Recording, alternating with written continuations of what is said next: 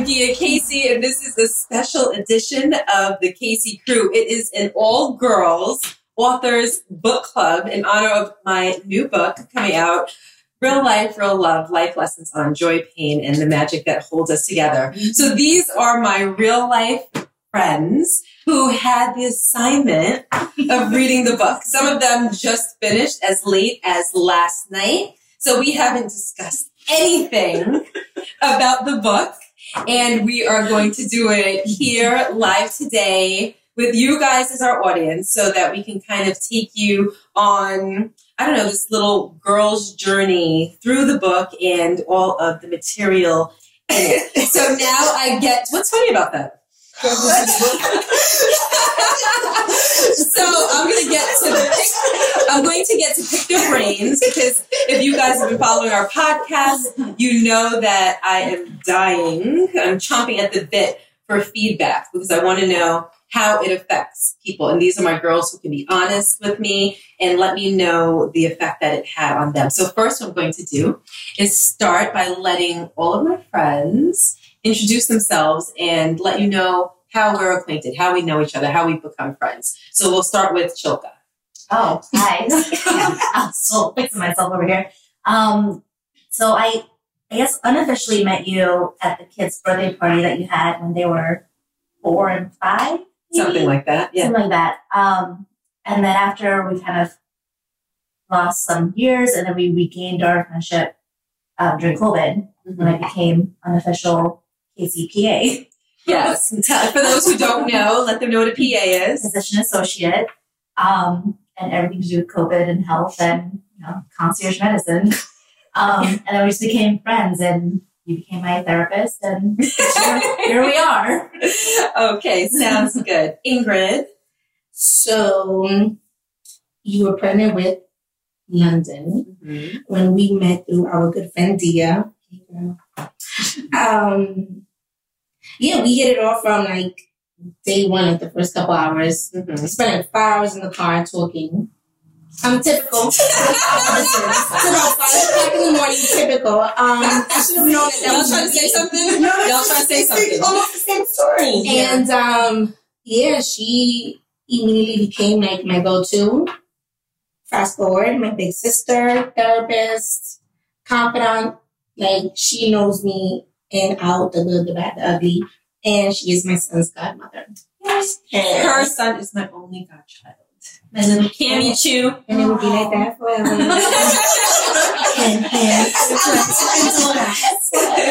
um, so Heather, this is Heather. I also met Gia at her baby shower. We were pregnant with Brooklyn, mm-hmm. and we had mutual friends, um, a few mutual friends, and they were like, "Oh, it's going to be a, a, lot of people. You should just come. You'll love Gia. You guys will get along great." we talked and you were at STK and you were eating everything. I have a picture of you with the table. There's like steak and potatoes and vegetables. And she was, I was like, oh, sitting with you. She's like, no, this is all mine. Did I eat it all? And you ate all of it. I was like, and she, I was like that little person. when you were pregnant with Brooklyn, it was that baby shower. But she doesn't eat that even if she's not pregnant. I know.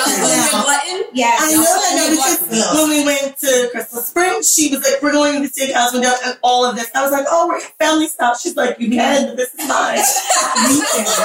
you can. You can try You. Then, um, same thing. We had another mutual friend. We were at a birthday dinner and he was like, oh, I'll drop you to your car. We sat and it's the stars on the roof. We sat in her car and talked for like hours. I'm like, it's like 4 a.m. I'm, I'm like, don't you have to go back to Jersey? but we talked and talked and like, you know, COVID and the years went by, but we've gotten to see each other several times through other friends' things and always great vibes, always great energy. And then I just know that every time I talk to Gia, time just goes away. Mm-hmm. Like hours could go yes. by and everything that we're talking about is just I, like, and you feel so in touch. And this girl wants to know everything. It's not just like, oh, okay, great. Nice to talk to you. Or bye she wants the like nitty gritty. Because I care. Yes, genuinely. and it was one of those first times when you're like, okay, of my friendship circle, a lot of times you feel like the big sister. I was like, this is one of those times you're like, oh wow, I really feel seen. You know, and it was from from a new friend at the time. So it's been years. I don't know how many years that was, but it was. But it was a star-studded affair um, at this baby shower. But I really felt like he had just sat and talked to me like we've known each other forever. Can I just say, I knew when you were going to be somebody important to me when we when I called you that day and was like, I don't know what I'm doing with these shoes. Can you come to the city with me? Oh, and we went to the city to try on some shoes. And you like turned to where I was driving. You turned towards me and like, so why do you think he felt that way? And I was like, oh damn. I was like, was like, one time at five years old. like she has a way to look at you and look into your soul and you just want to tell her everything. I'm like, so I just know that if I'm gonna go to Gia's, I know I'm gonna be there. I can say I'll come back in two hours. But I know I gotta get dinner ready, have the pajamas out, make sure they have instructions for the next morning because I will be there for hours. I call it the Casey Crew Trap. True. Atlanta. We Yeah. sat in that room all day, all day. Yeah. we are supposed to be at the car show. Mm-hmm. We were supposed to be doing a lot. We were supposed to be helping. Yeah. I try to help. She said they don't need you. That's how she feels. Man, she's lying. I'm You believe Steven? Come on now. I'm lying. Come on now. That never Nah, happened. she's Remember, dirty. I whipped out my She's laptop. I started doing work. Well, nah, I said, should I go help? Oh, I said, should I go help? No, if they needed you, they'll call you. You're here for me. Oh, oh. Did I you didn't say- I say didn't say that? that. We were supposed to go shop. Don't mind. Anyway, how do we know you Mercedes? She got I didn't hear you. I was trying to distract her. Y'all silly. Well, if you guys don't know, I met Gia through coaching Logan in Madison. I was their basketball coach. So here comes Gia in the gym, all decked out as she looks. I'm like, who?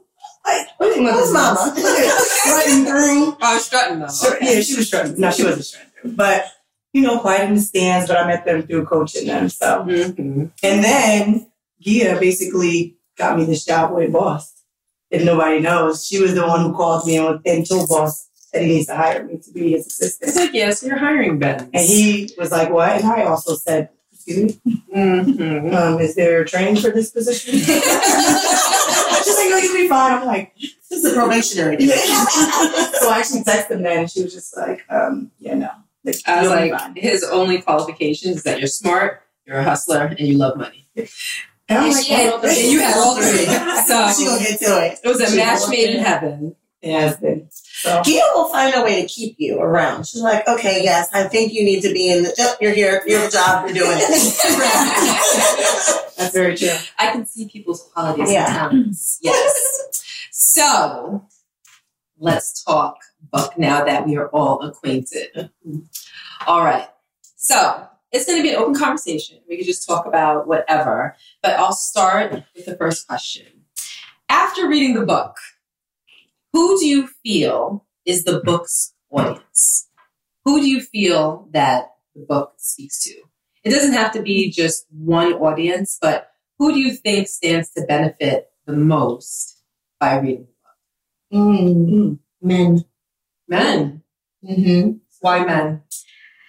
So, And wait, wait, before you answer, Mm. I'm, I'm, I'm particularly interested because when you think about a book about love, and I just finished having this conversation with RaShaun on the previous podcast where I was asking him questions, women tend to pick up a book about love. You don't see a man perusing through Barnes and Nobles like, let me find you a good book on love and relationships. They're finding books on career, money managing, finance, financing, business, etc. right. Right. So you think that men stand think the best. So explain why. Um, reading the book, reading how you get both perspectives. You get Gia's and you get RaShaun's. And knowing both of them, I know most of Gia's. I know RaShaun's. I also know RaShaun's through her side. Mhm. Reading his and how he talks about, you know, men and just how to love their women, you know, coming clean about any indiscretions that they might be holding in. Um, black men as a father, I think a lot of men would benefit from this coming from somebody in the industry, not just, you know, Alan Poe or somebody that they wouldn't really be interested in. Um, I think a lot of men, you know, are, have sensitive sides and they wouldn't want to be seen at Barnes and Nobles picking up the love, the love story. But I think this is a book that caters to everyone. And a man could sit there like, oh, my girl got the book, so I just read it. But they would want to pick it up because it has, and we have men that watch the podcast, Mm-hmm. you know. So I think, I think men they would benefit. From What do you think they have to gain? Um, how to find themselves, how to um dig dig within themselves to see like who they are, who they want to be. You know, I think you know women also, but um, I I feel like a lot of times if a man isn't right with himself, he can't be good to anyone else. If he's not right mentally, financially, stability where he lives, he's not going to be able to give a woman what she needs or desires from him. And I think something like this would allow a man to say, like, shit, he comes from Queens. Didn't believe in him. Little DJ gig, like, you know, this is something that if I put my mind to it, if I want to be the best version of myself, you know, this would help navigate that. Even people now want to be in real estate. like he talks about how he started from when he bought his first house and then no jack shit. I think this is a great avenue for men to be able to, you know, help them help them find themselves, I guess in a way. And I believe that Gia speaks for if not most, if not all, but most women. Um, from her mind bleeding to just reading her perspective, I think they'll get a better idea of whatever female or females that they're dealing with at the time. Mm-hmm. I agree. And to piggyback off of what you're saying, there was one part in the book that I like that said, healthy relationships have healthy people. So for me, I think the book is geared towards anyone Mm-hmm. Mm-hmm. because everyone went through a stage of life from childhood to now and growth has happened. So to me, my favorite part is the common denominator and it made me look like within. Right. So to me, being single, female, there's a lot of aspects in the book to piggyback off of men reading the book. Yeah, she's referring to a part of the book that um, is called uh, most common denominator, the least common denominator, and um, pick up the book. You'll see what. what about you, Heather? I tend to completely agree with with them both. You know, um, my first perspective would be to say the question was who is the audience? The audience is everyone. Even from I could see myself as a young girl reading this, and some of the insights that you give about your own securities and where your values lie in your own physical appearance. As somebody told me these stories and had read your story at 18, 19, 21 and saw what happened and how at that age you could transcend into what was important about yourself from the outward to the inward would have been transcendent for me at that age. And um, the way you talk about pouring into your children at this adult age, fast forward 10, 20 years. But when you talk about an audience, anybody could grow from that. But when I talk about who I think should, I agree with Ingrid because um, as a man, there was a lot of vulnerability and realness and sincerity and sensitivity that we don't get to see from men like us. Right. The men that we are encountered with, our brothers, our uncles, our fathers, our friends, the guys we date, um, don't bear themselves in that way. Right. And the sincerity of it was like, okay, you can be in this life, but not of it. Mm. You can be in this life, but be an original person that's of yourself and create a family. The and, and he says it, the constant teaching of misogyny and all these other things. And he made a path that was completely different, not without fail at at times, but I think men can see, okay, you can have an image, you can have money, you can have, you can still be cool and real and have a beautiful family and be real to a woman and be sincere and open and honest. Mm-hmm. Absolutely. What do you think, Shelton? Um, no, I agree. I think it was it's good for it. It's not so the title, not the title, but the persona of the book can be a little deceiving, right? It's not just about relationships. It's about Right. the way you guys grew up, your individuality. Um, so I think anybody can benefit from the book. I mean, you know, you throughout the book you mentioned if you're single, if you're about to be married, if you're divorced, if you are happily married, if you're not happily married. Like there's so many different situations. Right. And it's you have specific details, but it's so vague enough that everybody can relate to it. Mm-hmm. So I agree that everybody, it's not just a relationship book. It's not just a lovey-dovey. Oh, these are the you know Ten Commandments that you should follow to have a perfect marriage. Um, it's not, you know what I mean? Like it's, it's not, it's not robotic. It's just right? the Right. opposite. It's actually the absolute opposite. opposite. Yeah. right. And when I called you and told you like what about the book in the first place, I said you have a lot like it's so authentic to who you guys are that knowing you felt weird reading it. you, like I don't know how this all this I read, right? Right. Um, but knowing you guys and You know the other half. I know. well, no, so no, so listen, so even when I, so so okay, guys, so when I when I finished, talk to the camera. When I finished the book, I text both of them. I was like, I just finished. It was a great book. I get a call first in the morning. Yeah, you finish it? Call me. Call me when you get a chance. I'm like, okay, I'll call you. And then he's like, Yo, you finished it? What'd you think? So I gave a book report to both of them separately because I couldn't do it together. Um, but I told him as well. I'm like, it was great to see your perspective because I like me and him. We talk about cars and COVID and just random big conversations where you and I spend five hours at a time. Right. So it was interesting to see his perspective on growing up, being in a relationship with you from the beginning, um, how his insecurities played in his role as RaShaun and DJ Envy, um, family man, you know, real estate, like everything in his life. And I think, like Ingrid said, it would help a lot of men kind of get out of their heads and say, okay, well, I can relate to this, I can relate to this, and learn from it and kind of look at themselves and say, okay, maybe I can do all this. So what do you think is in their heads? If it'll help men get out of their heads, Mhm. right? What do you think is in their heads? Well, like Heather said, I think there's a certain path that's like drilled into people's heads, right? Mhm. How society looks at them, how they look at society, how they think. Um, like he said in the book, his way of growing up and what was drilled into him was protect and provide, and that was it. Those are the two things that he had to do to be a man, right?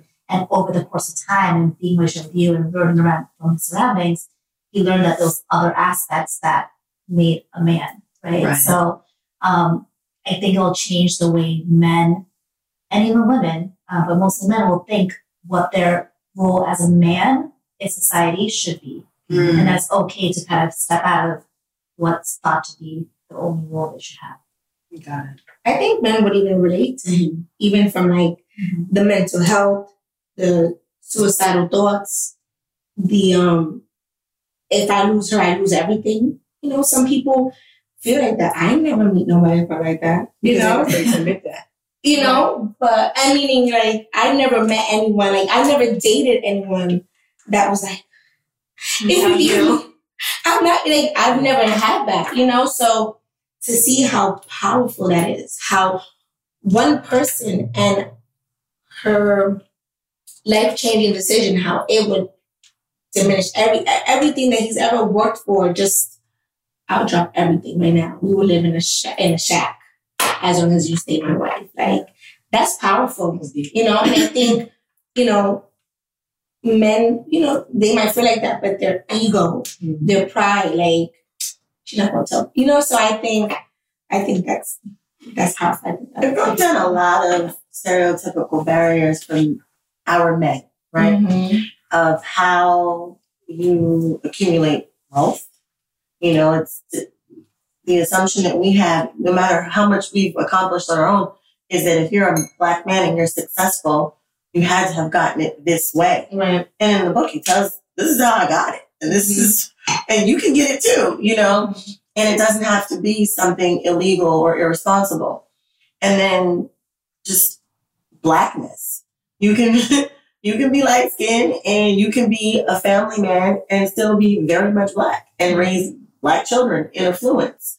Um, there's several levels of stereotypical barriers to what we think that kind of black family is and was and came from and the background. And, you know, you can grow up in Queens, New York and still have two parents on both sides and have a loving fam- familial base to then grow children into that. And the other thing, it, when, when you're really focusing on men, I did have that. And it made me think I had a man who threatened to kill himself or didn't want to live if we weren't going to be together. And we're, I'm, I'm in my early 20s at this point. New Yorker, very similar situation, attractive, but very insecure. Tell me what I could wear and where I could go. And I think and I'm reading this and I'm like, wow, what if I would have, should I have been more patient? Should I, cause to me, I had knew enough and read enough and I was a little older. You guys had 10 years and at that point, what was like, it felt like abuse. But what if I had known a little less? What if I had stayed a little longer? What, What if he changed? what if I, what if he changed? Could, could that situation have turned out like this? If, so it, it, it, it started sparking questions for me of men and what it meant to be a black man and that vulnerability. To answer your question, um, for you, it came across to you in your interpretation as abuse. For me, it never Never came across that way. Yeah. even though it was emotional abuse. Um, the, the last two podcasts ago, I said that I was too immature and ignorant to diagnose it as abuse because I was too busy being flattered by what Ingrid is saying that she never got. Because, in a sense, when someone is they come across you as though they're willing to go to the ends of the earth just to keep you.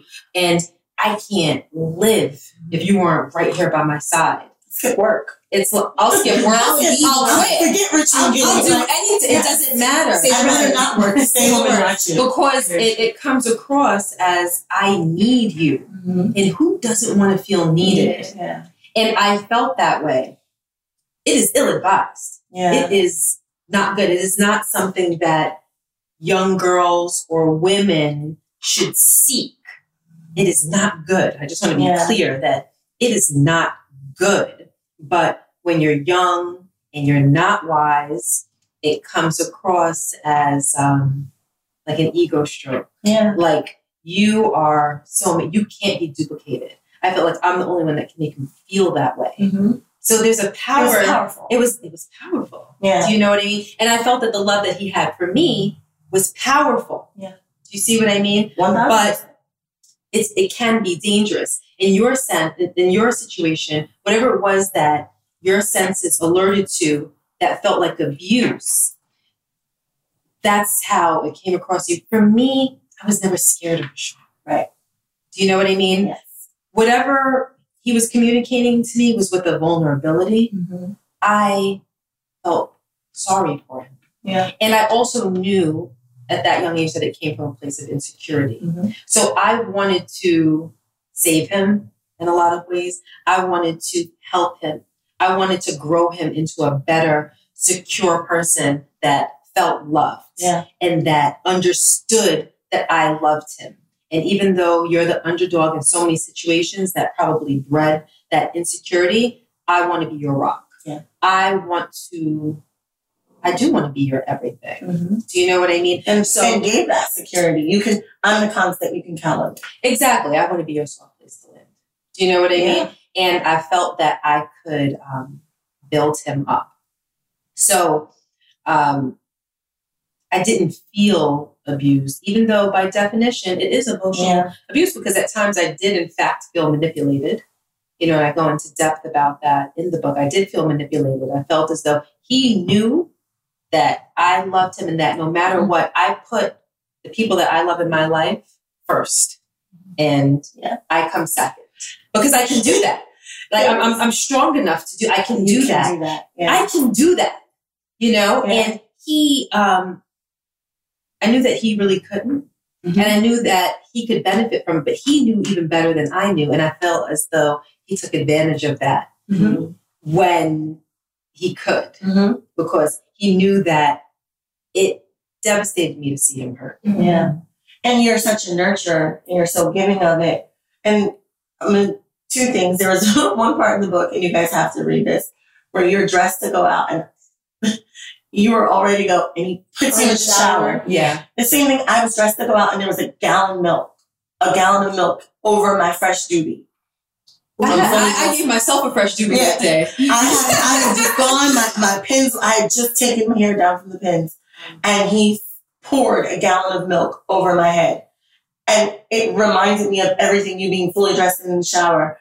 And another theme that I'm sure you'll get to that I think made a difference for me is you talk so much about your mother mm-hmm. and your safety net in your mother. And I think having your mother allowed you to be that rock for him so you could absorb his, see his insecurities, mm-hmm. see his need. And I remember feeling that way. And there was so many parallels for me. I was like, if I could, if I could just help him, if I could just save him, if I could just show him. But by then, I had just lost my mother. Mm-hmm. And it was a couple years, like a year before. So I just didn't have the strength to say, there's no safety net for me Right. that I had to be the safety net for you. Mm-hmm. So it felt more like abuse and unsafe. That was the key word you said. Mhm. You never felt afraid of RaShaun, No. and I felt afraid. Had my mother been alive, I felt like I would have been stronger. And because I knew she would have come through with the steel toes and kicked everyone's ass. So I could afford to fuck around with you Mm-hmm. and go through your insecurities and your bullshit. And what would it have been like now for me had that story been different? Because I thought I was done. 24 years old, 25. I was going to marry this man. We were going to have kids. That, that was it. Mhm. And what would that have story been like? While it was abuse, and we recognize that, had I had more of a strength behind me to exercise that patience, would it have come out on the other side more closer to your story? My opinion. If it registered as abuse to you, Then no. then Yeah. no. Because there would have been resentment. there would be resentment Mhm. and there would be a continuation of what felt like abuse That's brilliant. to you. That's brilliant. And he would have just Yeah. one upped it, right? Because he would have been like, oh, well, I can get away with this.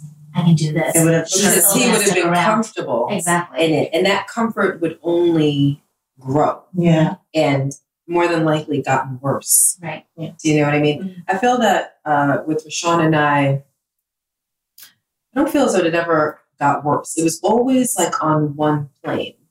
And then it was like cyclical. It was like the same types of manipulate, the same types of, you know. But again, even though it was abuse, I never felt abused. I was annoyed. Mm. I was fed up.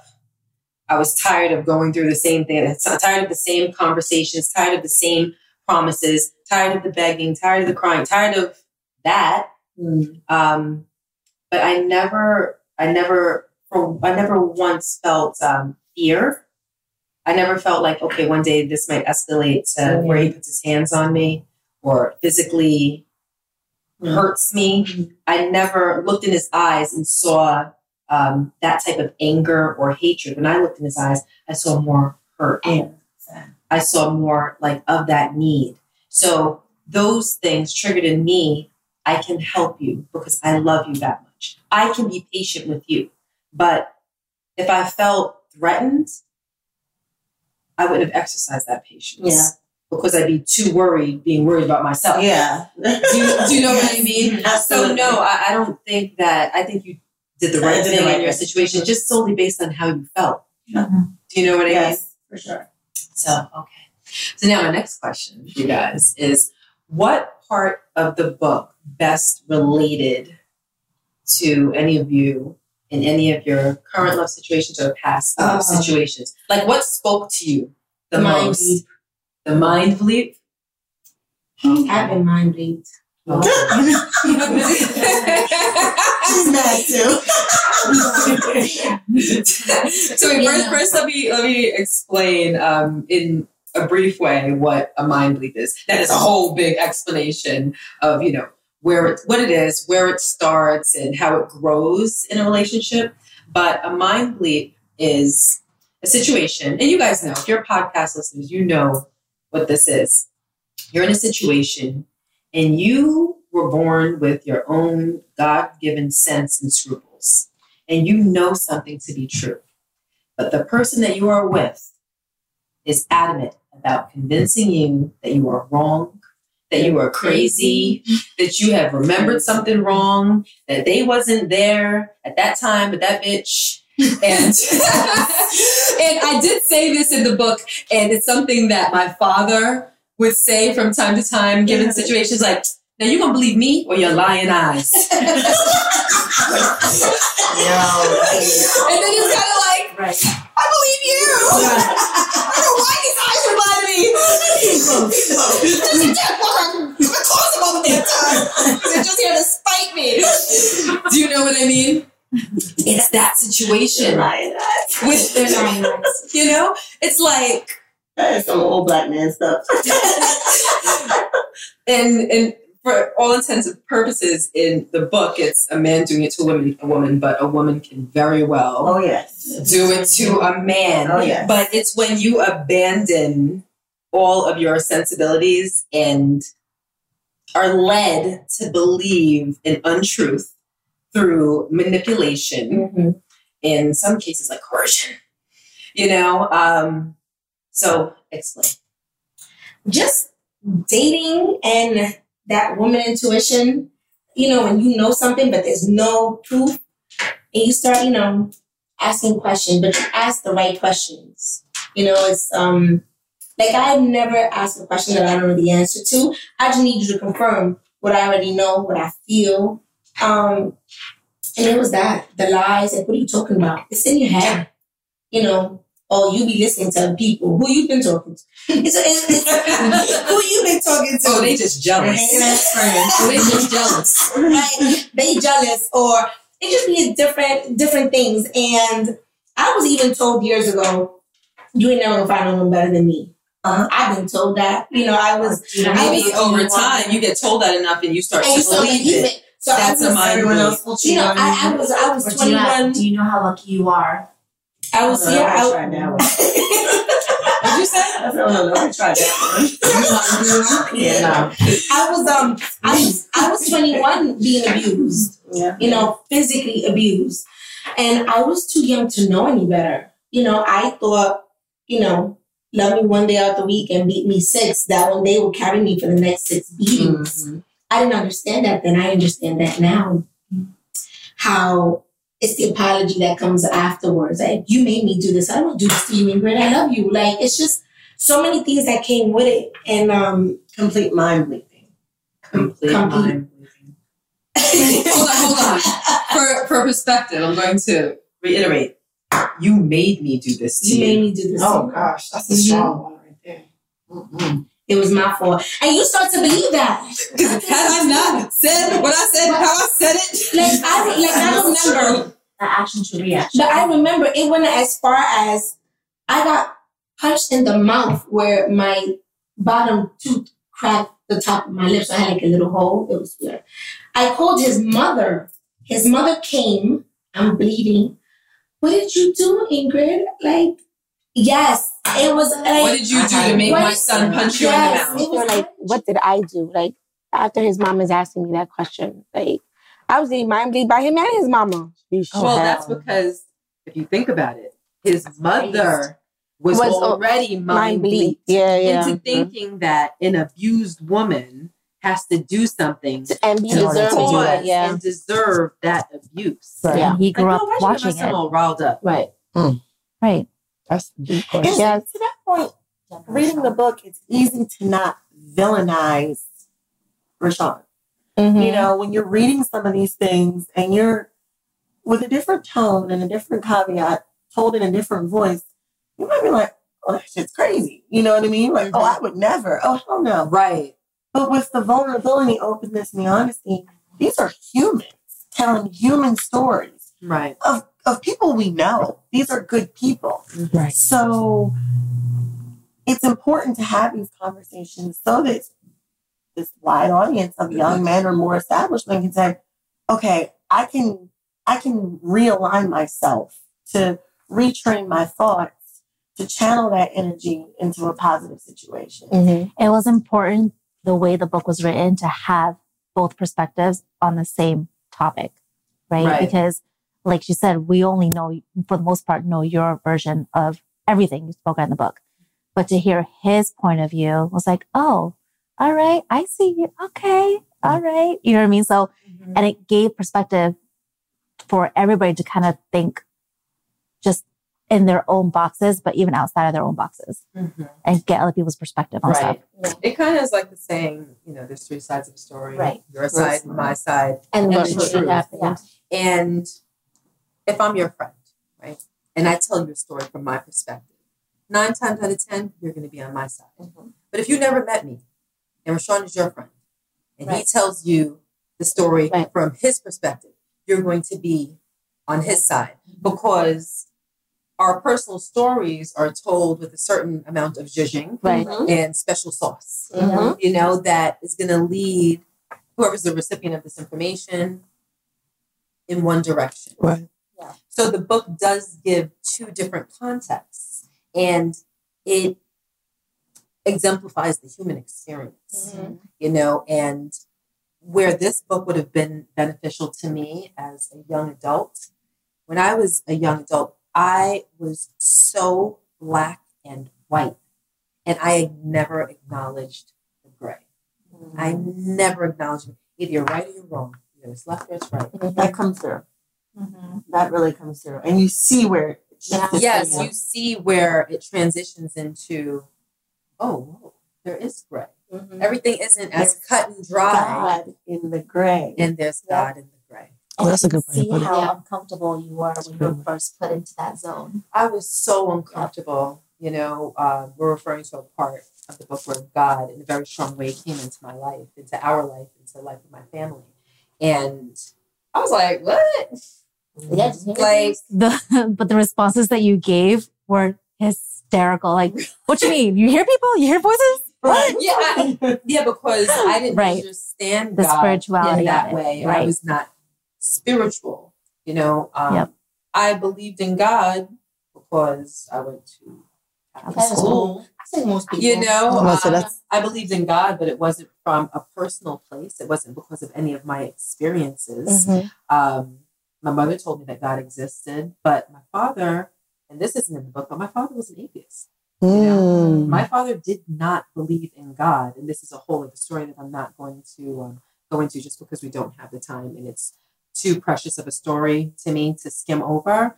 Um, but it isn't in the book either. Um, but my dad did not accept God until he was on his deathbed Wow. which was crazy and which is another one of those experiences that lets me know know that there's a God. All right, I'll tell you a little bit more of it just because it is important to me. And just a little that's bit. the one question I had. Remember, was was, Really? was about God because the point where you saw a clear and present change in both of you. Mhm. The God came in the gray for you. Right. All of a sudden, you weren't so finite about everything, Right. and the God came for RaShaun, where he started to think outside of his own insecurities and and and an existence beyond whatever his mind was set on in that frame. So I'll let you get into it, but Mhm. that's the one question I had for you is is how you find God in whatever that means to you and apply it to to your own betterment of your relationships and your your own personal life. Well, I did say in the book, you know, God came into my life in a way where he didn't just knock on the door, he kicked the door down. Yeah. You know what I mean? And I had to accept that God is trying to make himself readily available to me and to let me know that I needed him. Right. And not only one time, he bust that door down twice. Yes. You were not listening the first time he came Yes. down. And I think he Not knows. silently. you know what? To be honest with you, I think my And it's whole, like, all right. I think So my Jay whole listening. life, I think my whole life he might have been knocking, Uh-huh. And you didn't but hear it. I was too inept Those too much to hear anything. it was just noise. It was just noise. Right. I would. I wasn't. Um. I didn't have the wherewithal to understand what that light knock was. So I think at one point he was like, "I, Bam. I, I have to do what I have to do to get this girl's attention." And I was speaking to someone the other day who's an atheist, you know, and this person I've had many conversations with in the past, and he's a stubborn person. And I, not that I blame him, but he hasn't found footing in his own understanding. And I had to tell him, I'm like, listen, logically, I understand why you don't believe. Yes, why do babies suffer? Why do babies die? Why are children dying every day in an apartment fire, etc.? I don't believe that there's a God. How can there be a God, a real God, a loving God, a caring God, a God that is for his children would never let this happen, etc., etc. It's hard to argue against those um, forms of reasoning. Before, I wouldn't have been able to. Before, I'd have been like, yeah, maybe you got a point. I don't know. I mean, I believe, but hey, you never really know. You know?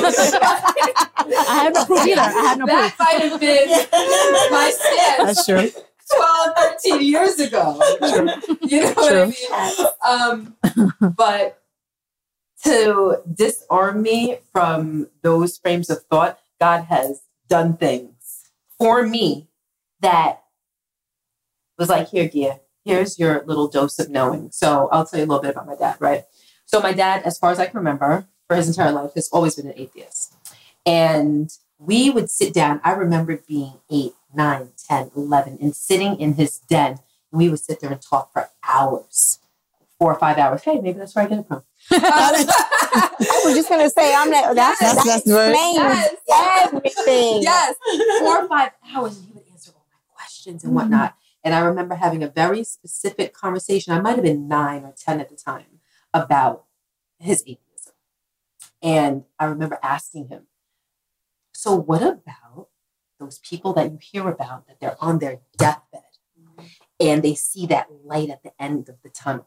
Wow. and God appears and God comes to them and they have this super normal experience and you know it's like they came they come back and they're like seen God and God pulled me out of this coma blah. and God as my witness my father said something to me that I only halfway understood but his explanation went something like this well it has something to do with the firing of the synapses in the brain when you're Wait, wait, what? when you're unconscious. Did you ever learn about synapses? Wow. Because maybe another six or seven years Who later, I learned it? about the synapses. I'm about to say, and, are they science and the neurons or We spun around her with science. With science and whatever. medicine. Yes. He's like they fire, and that can be like a light that you might see when you're in a coma, and because your brain activity. It said there was this whole scientific explanation, which gave it. It meant something to me Right. because my father was a genius. He was Hmm. literally brilliant um, his IQ tested, he tested as a genius, you know? So that gave me knowing that just gave so much credit to anything that came out of this man's mouth. And I'm like, oh, damn, them damn synapses.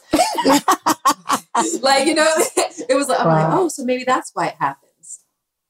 So then, fast forward another maybe nine or 10 years, I'm 19. And my father, one day, he's absolutely fine. And I walk past that den that he was always in, that we had all these conversations, and I hear wheezing. And I peek my head and I'm like, hey, Dad, what's up? You good? He's like, yeah, no, I'm good. I'm just having, I don't know, I'm like wheezing. I don't know. I'm like, okay. I'm gonna check on you in five minutes. I check on him in about maybe another five minutes, and he's still wheezing, but the wheezing was a little bit stronger. And I said, This doesn't feel right. Like, how's your breath? He's like, No, I'm good. I'm like, You're not good. And my father and my mother, they were literally my best friends. Like, we talk, I could tell my parents anything. I could tell them anything.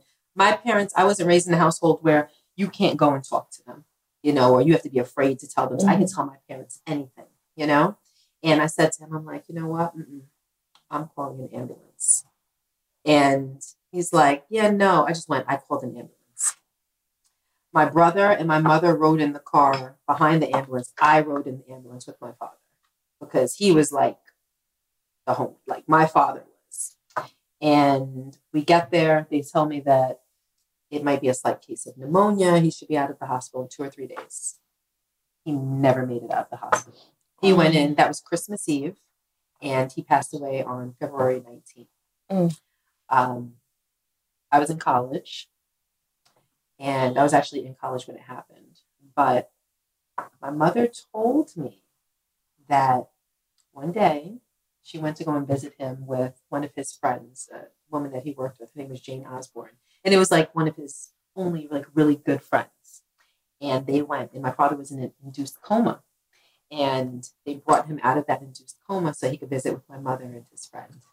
When he came out, he said to my mother, Norma, there is a God.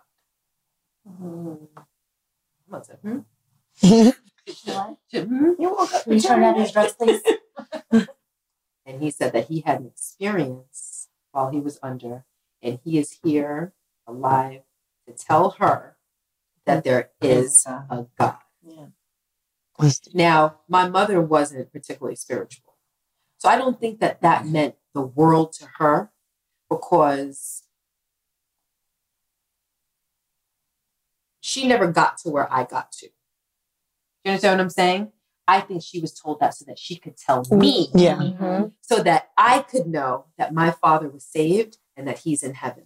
Mm. also, Because that's the brilliance. You you had resided in my father's brilliant. What he says is is the gospel, yes, and if he's saying that there's no God, okay, I believe in him. But if now he before he goes, he told you there is a God. Yeah. and he told your mother so that she could tell you there is a God, so that you could release that and and go to that. Because let me tell you, I'm going to be honest with you. Um, being where I am now, had my mother not told me that, had he not shared that with her, I would be tormented mm. because I would be alive believing that my father is in hell. Yeah. Mm. I would be tormented, tormented because that's how much my faith means to me now. Yeah. Mhm. Knowing that my father died an atheist and never and didn't accept God. I honestly, I'm being so real with you. I don't know how I would be able to function day to day thinking that my father is in eternal hell. Do you know what I mean? That's that's one of the questions I had for you because I I did grow up in the church. My father went to Catholic school.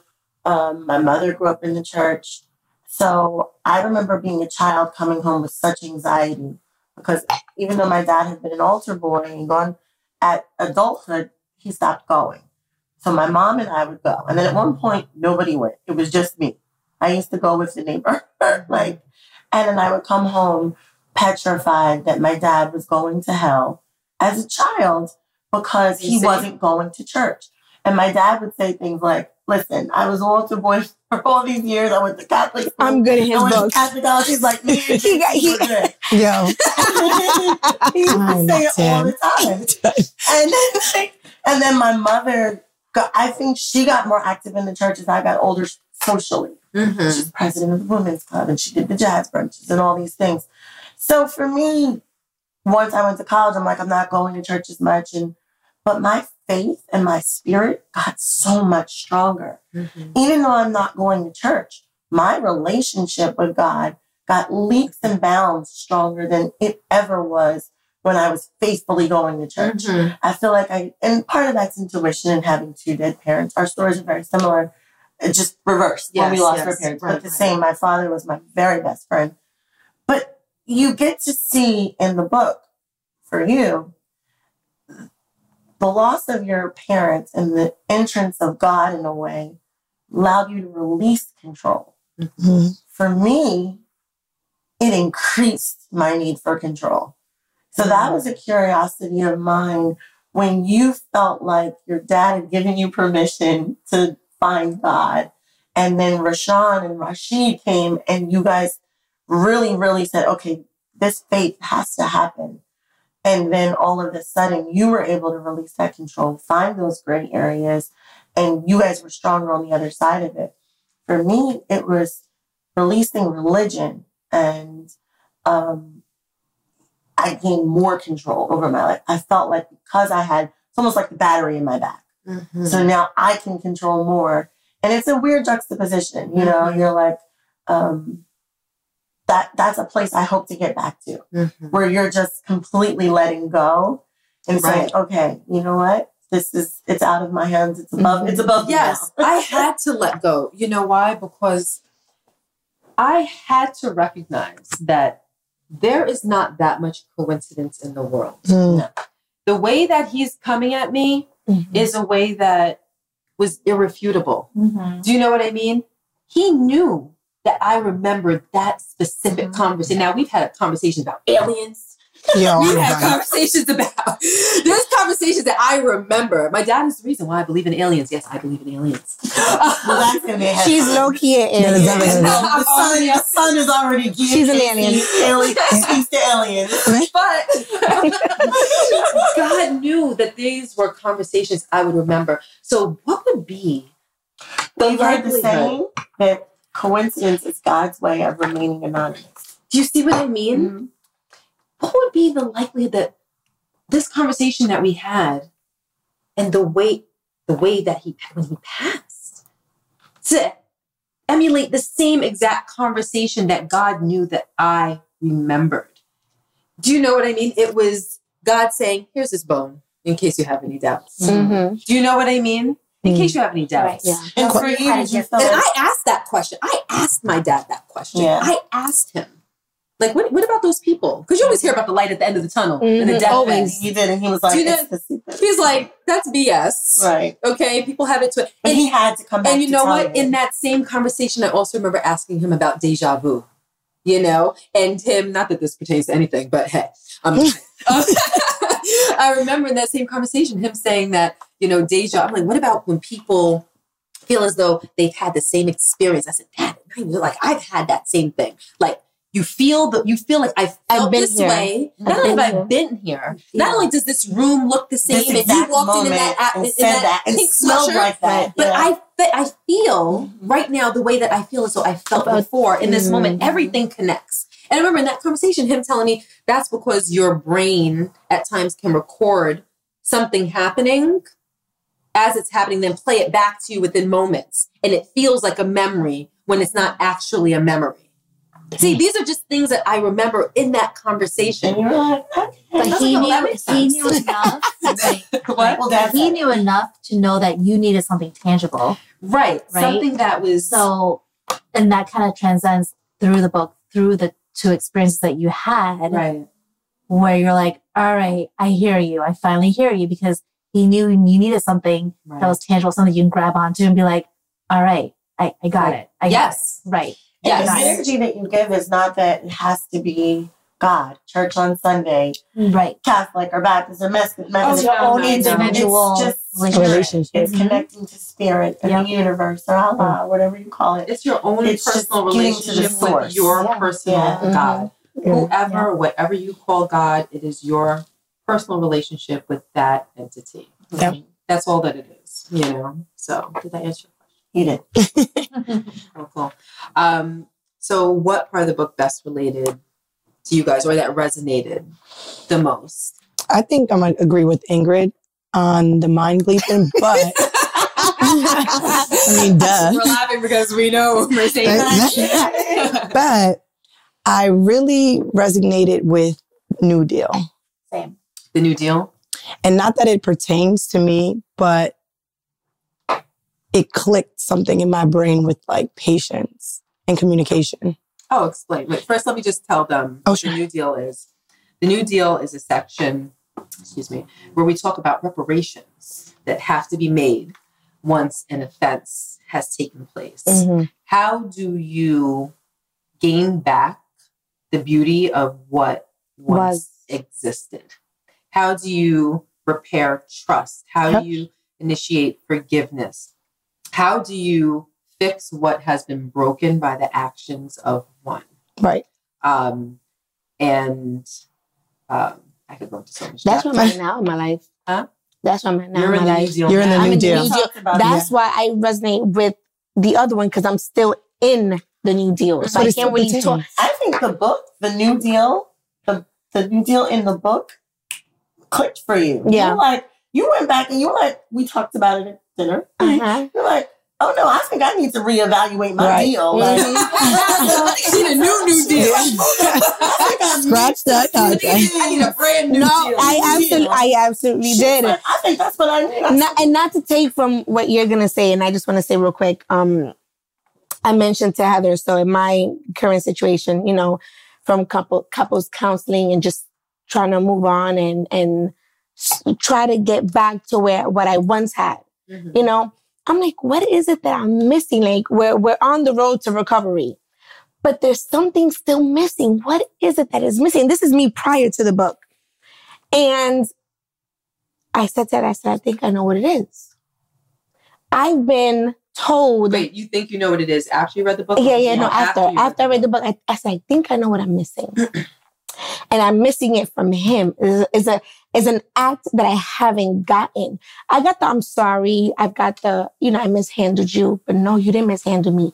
You Wait, let's just not mishandle you physically. no, no, no, Just no. It was, mis- just nothing was clear. ever physical. Yes, nothing was ever physical. Mishandling was a Miss- way of Mishandle was the term that he used. I did this. Right. I mishandled you. I, I took you for granted. No, you mind bleeped me. You cheated on me.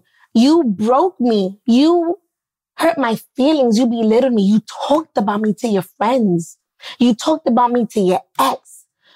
You did me dirt. And all I wanted to do was love you and have you love me back that much stronger. And I never got the, I'm sorry for doing this and this and this and this You got a and that. blanket apology. I got a blank. I got like, I'm sorry for doing everything. all of this. I mean, the mishandling is almost And, not even an and- admission of what and it was the, everything I said that you was doing. What are you talking about? So you, so it was like you, you, you owned up to shit, but you still, you, I'm still crazy for thinking this and this was still, was happening.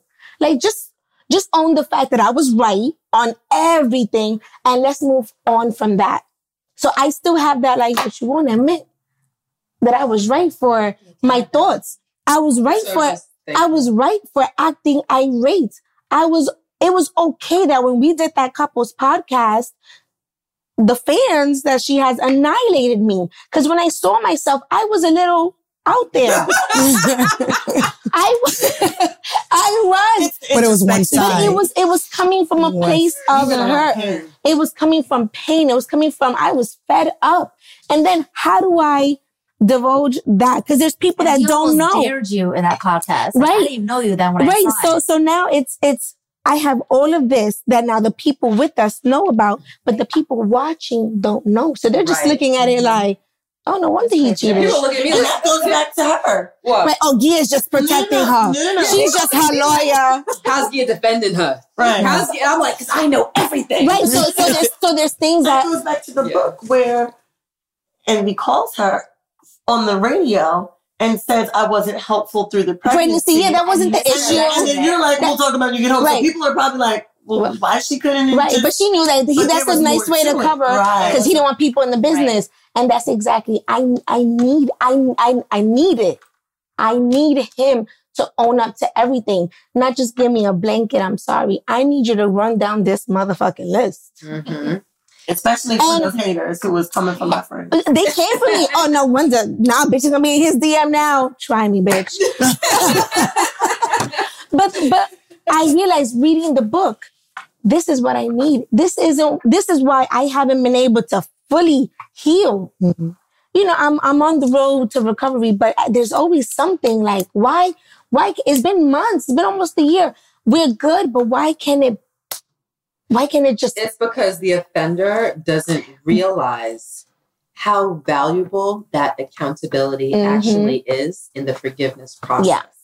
They want to just be Mhm. forgiven. Look, I'm never going to do it again. right? I'm Can't sorry. you just forget? Um, right. No, we need to And sit down and have a five hour conversation Mhm. about everything that you did to Mhm. hurt my feelings. And I need you to own up to it. I need you to acknowledge my feelings, Feelings. as a result of those actions. I need you to acknowledge my crazy. Mm-hmm. And that I wasn't crazy. And exactly And that I wasn't what crazy. you call crazy. And- I need you to but then he, give me that. but he's also acknowledged that, right? Because as of now, not taking accountability may still be him saying that, well, my action was a reaction to what you did or what you caused me to do. So in his head, he's You still know, I don't want to hear it. No. No, no, no. I'm saying it's wrong, Mhm. but he hasn't come to terms with the fact that he just fucked up.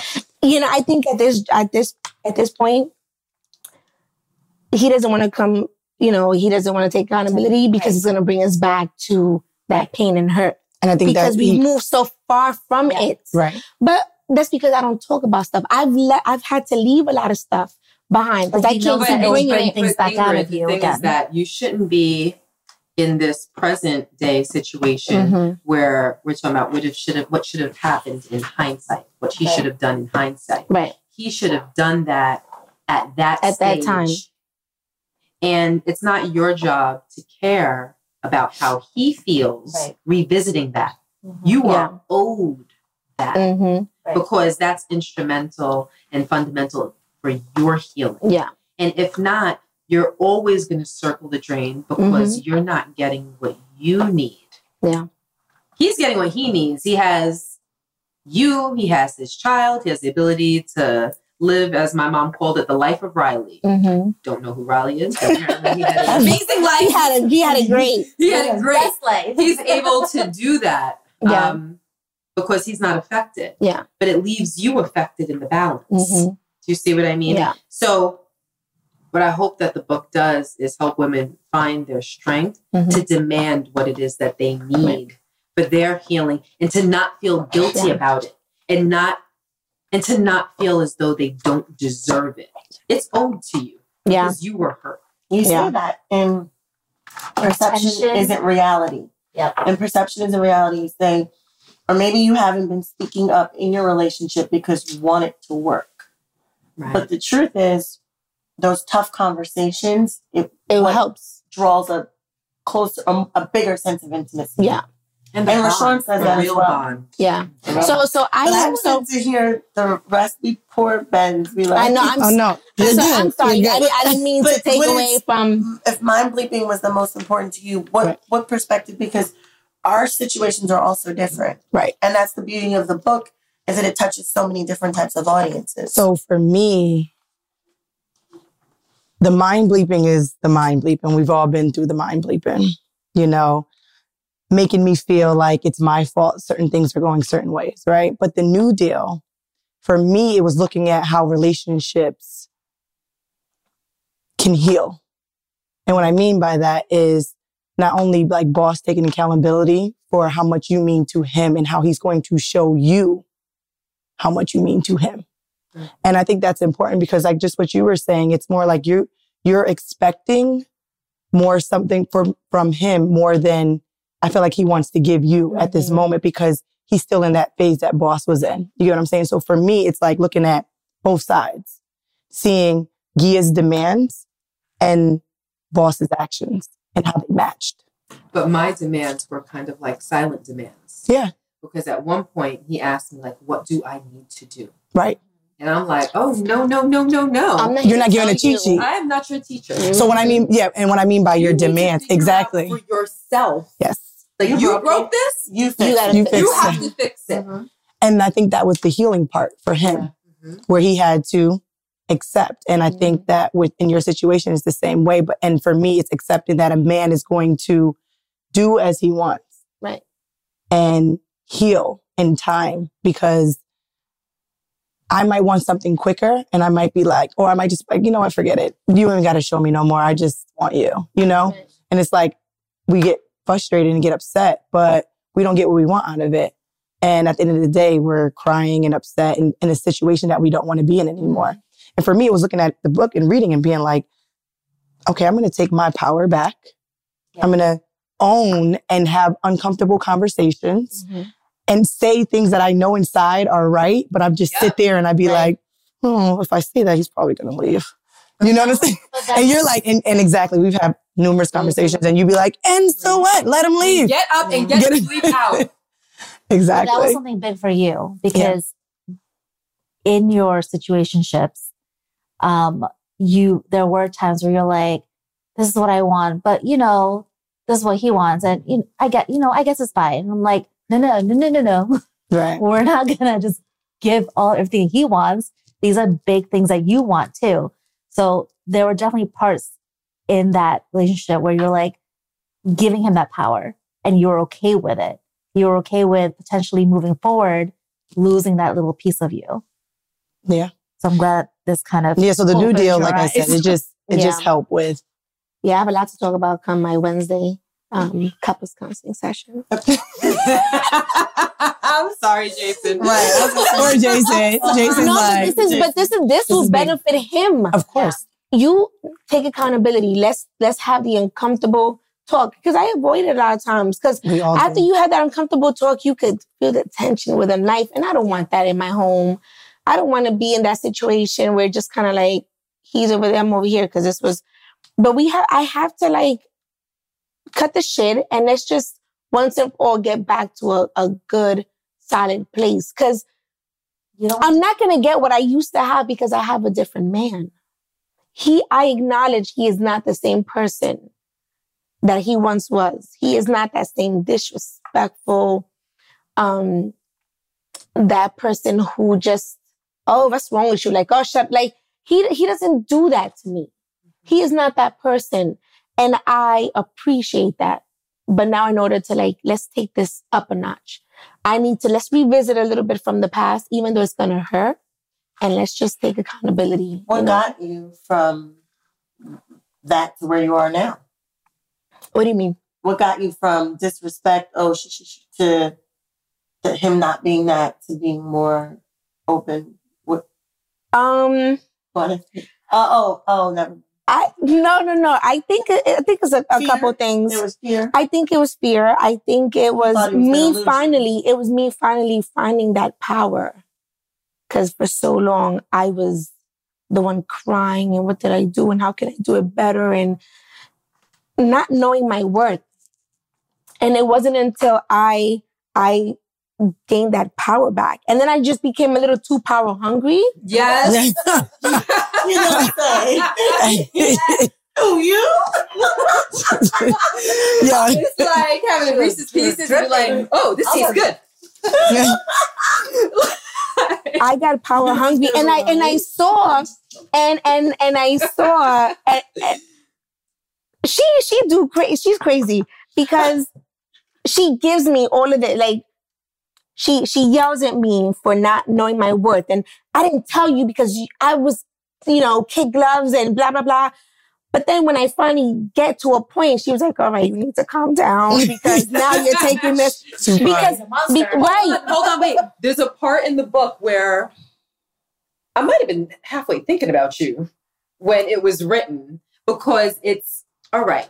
Now that you have asserted yourself Mhm. and you've established who you are and recognized your power, now don't go too far. Yeah. Now, don't be abusive. Mhm. It very clearly says, don't flip. And- like, Right. whoa, whoa, And I was reading that. I was like, that was me. I became abusive. do not become abusive. I with took it, that and power don't and, use it as revenge. yes, Right. I use it as revenge. Because this is a part of a human experience. Everything that we do should be the betterment of us. Yeah. Not just the betterment of me. Of me. I'm half of it. So I have to get all the way right Mhm. so that I can emulate for you even what to do. And so that I can be a solid 50%. I can do my part and influence you to do your part. But you can't be counterproductive Right. and abuse it where it starts to revert back to a negative place. Right. You know? Yeah. and then he closes up because I Yeah. think that with in, in this book with Boss, that I think a lot of men can learn from is not only his vulnerability, but they might like call him like a sellout or something because of. I'm just being honest. I'm being honest. I think that, but I think they need to read it because even like probably in Jason's situation, it's hard for them to get over that. Oh, Mm-hmm. you know, because he's like, well, am I going to be corny? Am I going to be, you know, how I'm going sound in this book? I'm going to sound corny or I'm going to, but it's reality. It's, this is what it's supposed to be. You know what I'm saying? For you to Right. open up Right. and be real. And I think some men might be like, read it, be like, yo, just like what, you know, matching families, everybody, you know, wearing clothes and, and exposing their families and, and showing, and showing their trophy wives. It's like a thing now. And to me, I think y'all started it, but you know, whatever. I think that, I think that people are, think, are understanding that it's okay. And that's really important to say because if you don't read the book and you just get snippets or see little bits of it, I read and I'm going to keep it all the way funky, you might feel like, man, he's a simp. Mhm. Envy's a sucker. What? But Huh? uh, you, I could see how if you some only read, men yeah. Would would see the headlines or the things that he said on on the air on the show or the headlines of the the way the the, the matching outfits.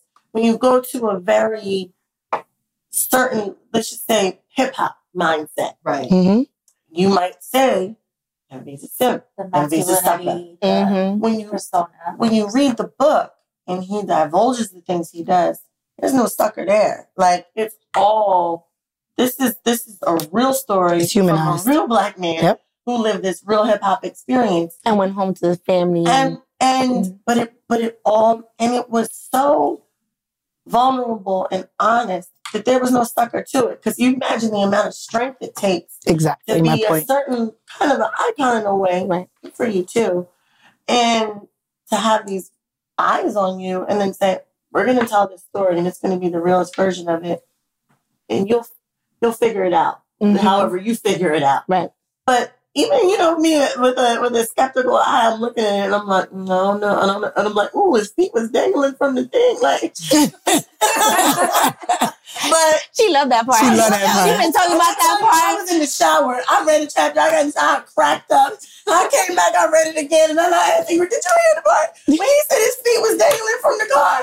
And but it was like, and I and, and I'm looking at it, and I'm like, "No, there's no sucker here." Like, I wish that more black men felt comfortable to To- have the Mhm. space to have the conversations because then we call them weird when little tidbits come out about these things. Yes. But if you knew the whole story, Right. then you wouldn't think them weird because this is the human experience. Yes. We all go through. I think Yes. the, the biggest themes that you see from the beginning of the book to the end is the passion that you guys have within your own lives, your own individuality, for each other, for your lives, for the family, for the hustle that you guys, you know, started and continue to do. Um, so the passion and the authenticity and just like the growth that you see from beginning to end, especially with him, right? He talks about his insecurities, how he started, how he was at the beginning of the relationship, um, with trying to not so much control, but control unknowingly almost. Um, and then the growth and the turns that he takes. Um, and like I said before, the little gem in my little book report to him was he got comfortable as RaShaun more than DJ Envy. He understood that DJ Envy was just his hip hop persona, his career, his job, Right. where RaShaun was his life. Right. You guys were his life. Mhm. And at the beginning, that was kind of flip flopped where DJ Envy was him. That was his life. That was who he, you know, identified with. Right. RaShaun was the other side that was just kind of there when he wanted it to be. Right. And that kind of flipped through the book interesting because I got the where he. Really? Yeah, I felt like this is a story about RaShaun. And That's what I'm Envy- saying. Envy was such a small piece of it. right. Mm. From But- from not that a, a point where he had to come. I felt like he slipped into to because he was shrimp. No, DJ yeah. Shrimp. He was, no. and he was Right. RaShaun, and he was his boyfriend.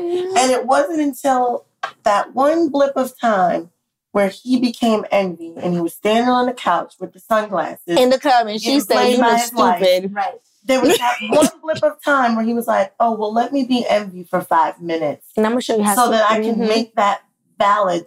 But, but from the beginning, from the middle, the end, it was all RaShaun with that small bit of envy. Yeah. But I think, no, and I agree, but I think he was more comfortable being Envy than he was RaShaun. Or he felt more secure in DJ Envy than he did RaShaun. And then that, the life of DJ Envy, came with those accolades from the Exactly. streets. it made You know, it made him feel- desirable, Especially with Exactly. not insecurity. just Mhm. by women, and it all by goes back to the insecurity, right? Mhm. Exactly. So he learned how to kind of fight that insecurity, understand it, adapt to it, learn from it.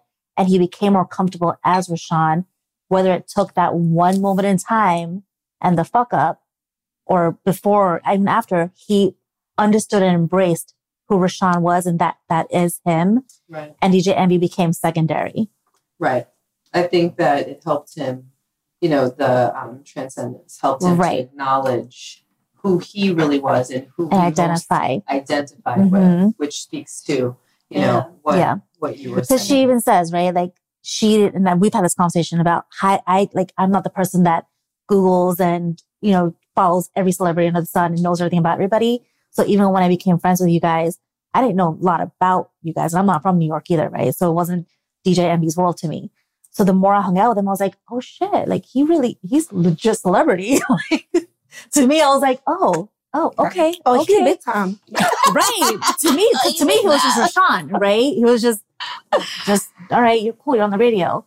The more I hung out with him, I was like, oh shit, okay. But you also said that in the book too, or you maybe just to me, um, that there was a point where you went to a party with him and you're like, oh, like you you have groupies, you have like In my head, every every man I've ever dated, everybody, Everybody- everybody was has a Everybody was with the grocery store. But you better check us out. I mean, right. in real Yeah, life, But in that moment, Yes, you're, you it- weren't in that world with him, right? So you knew about it, you understood it, but until you actually saw it in that moment, like, oh shit.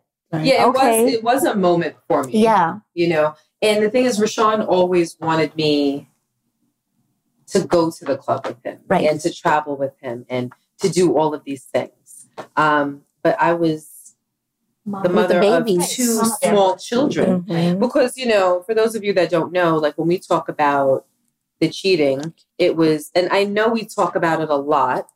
Um, and it's because it was very significant. Hold, what happened?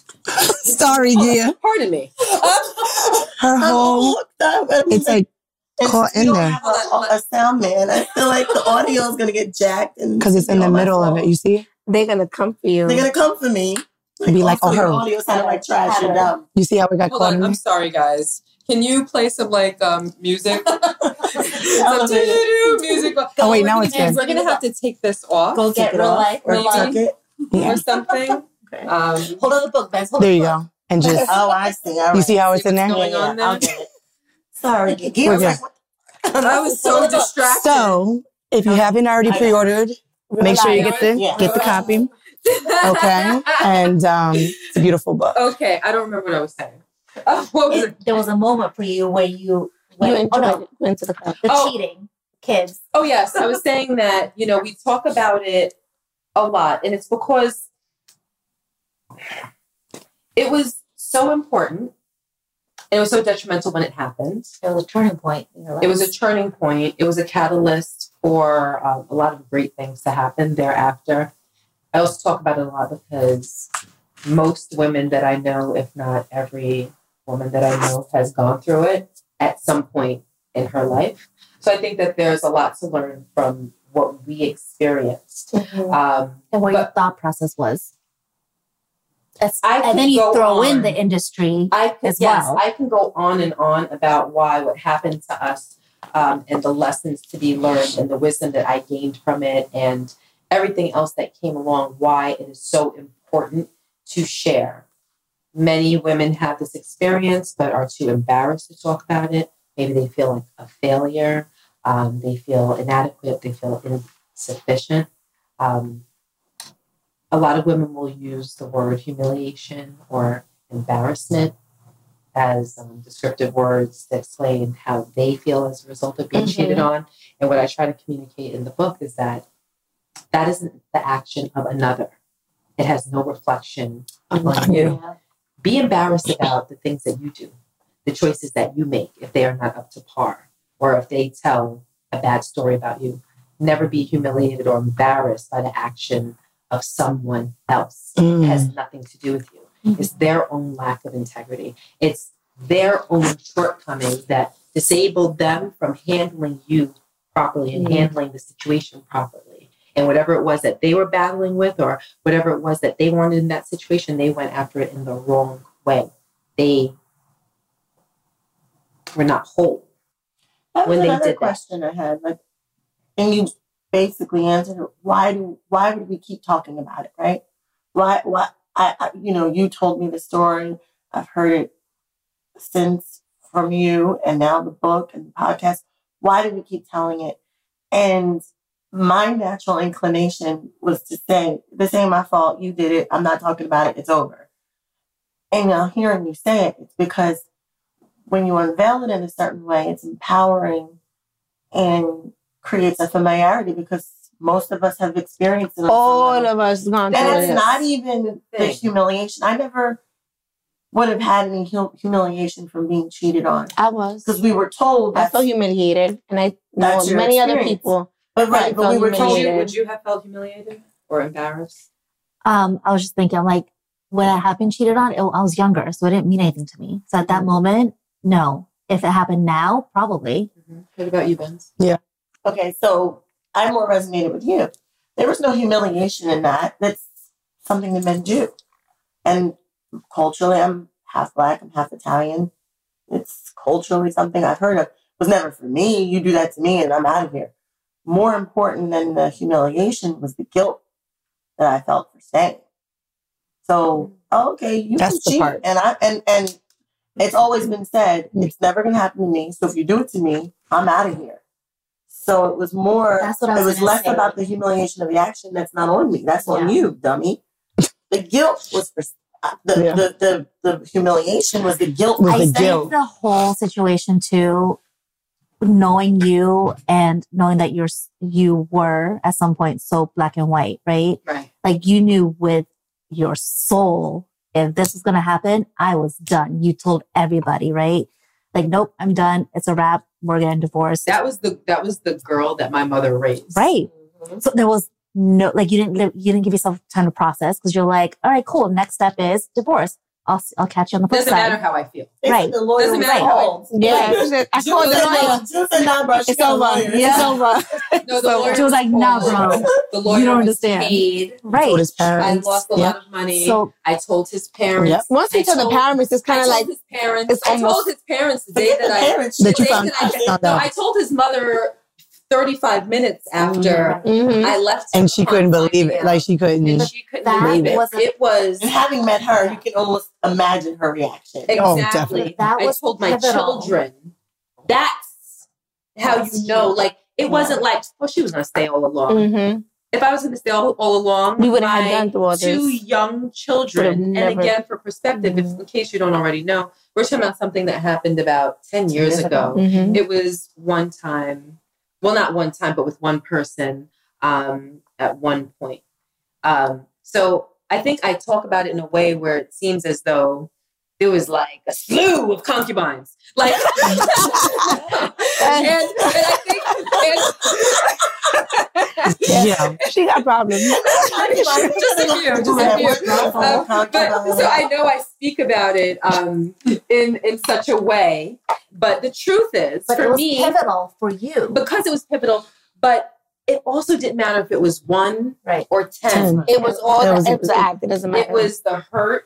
It was the act. the betrayal. it was the betrayal. It was the lies. It was everything that too. It was, and then it was everything that came thereafter, After, yeah. Everything that I learned and us ultimately becoming closer to God as a couple. And then the legacy of us being able to pass that down to my children, to be raised in a godly home from which they're learning from parents, parents that no no. right. Like And my mom forgiveness. taught me that God existed. Right? Yep. Her my dad just didn't agree, but but that's what she taught me. Right. Um, but she But didn't that- taught. She didn't teach me from a place of someone that knew knew. Right. Right. Do you understand what I'm Mm-hmm. saying? I know no, because God has unveiled Himself to me in a special way.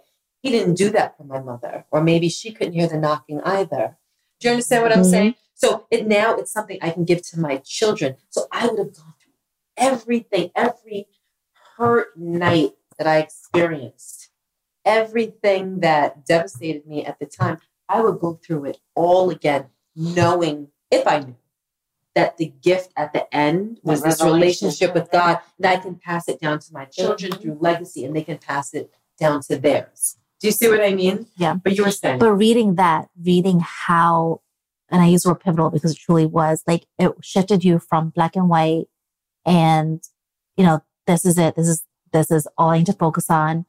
Um, to then going into the gray zone uncomfortably, Hell of uncomfortable. right?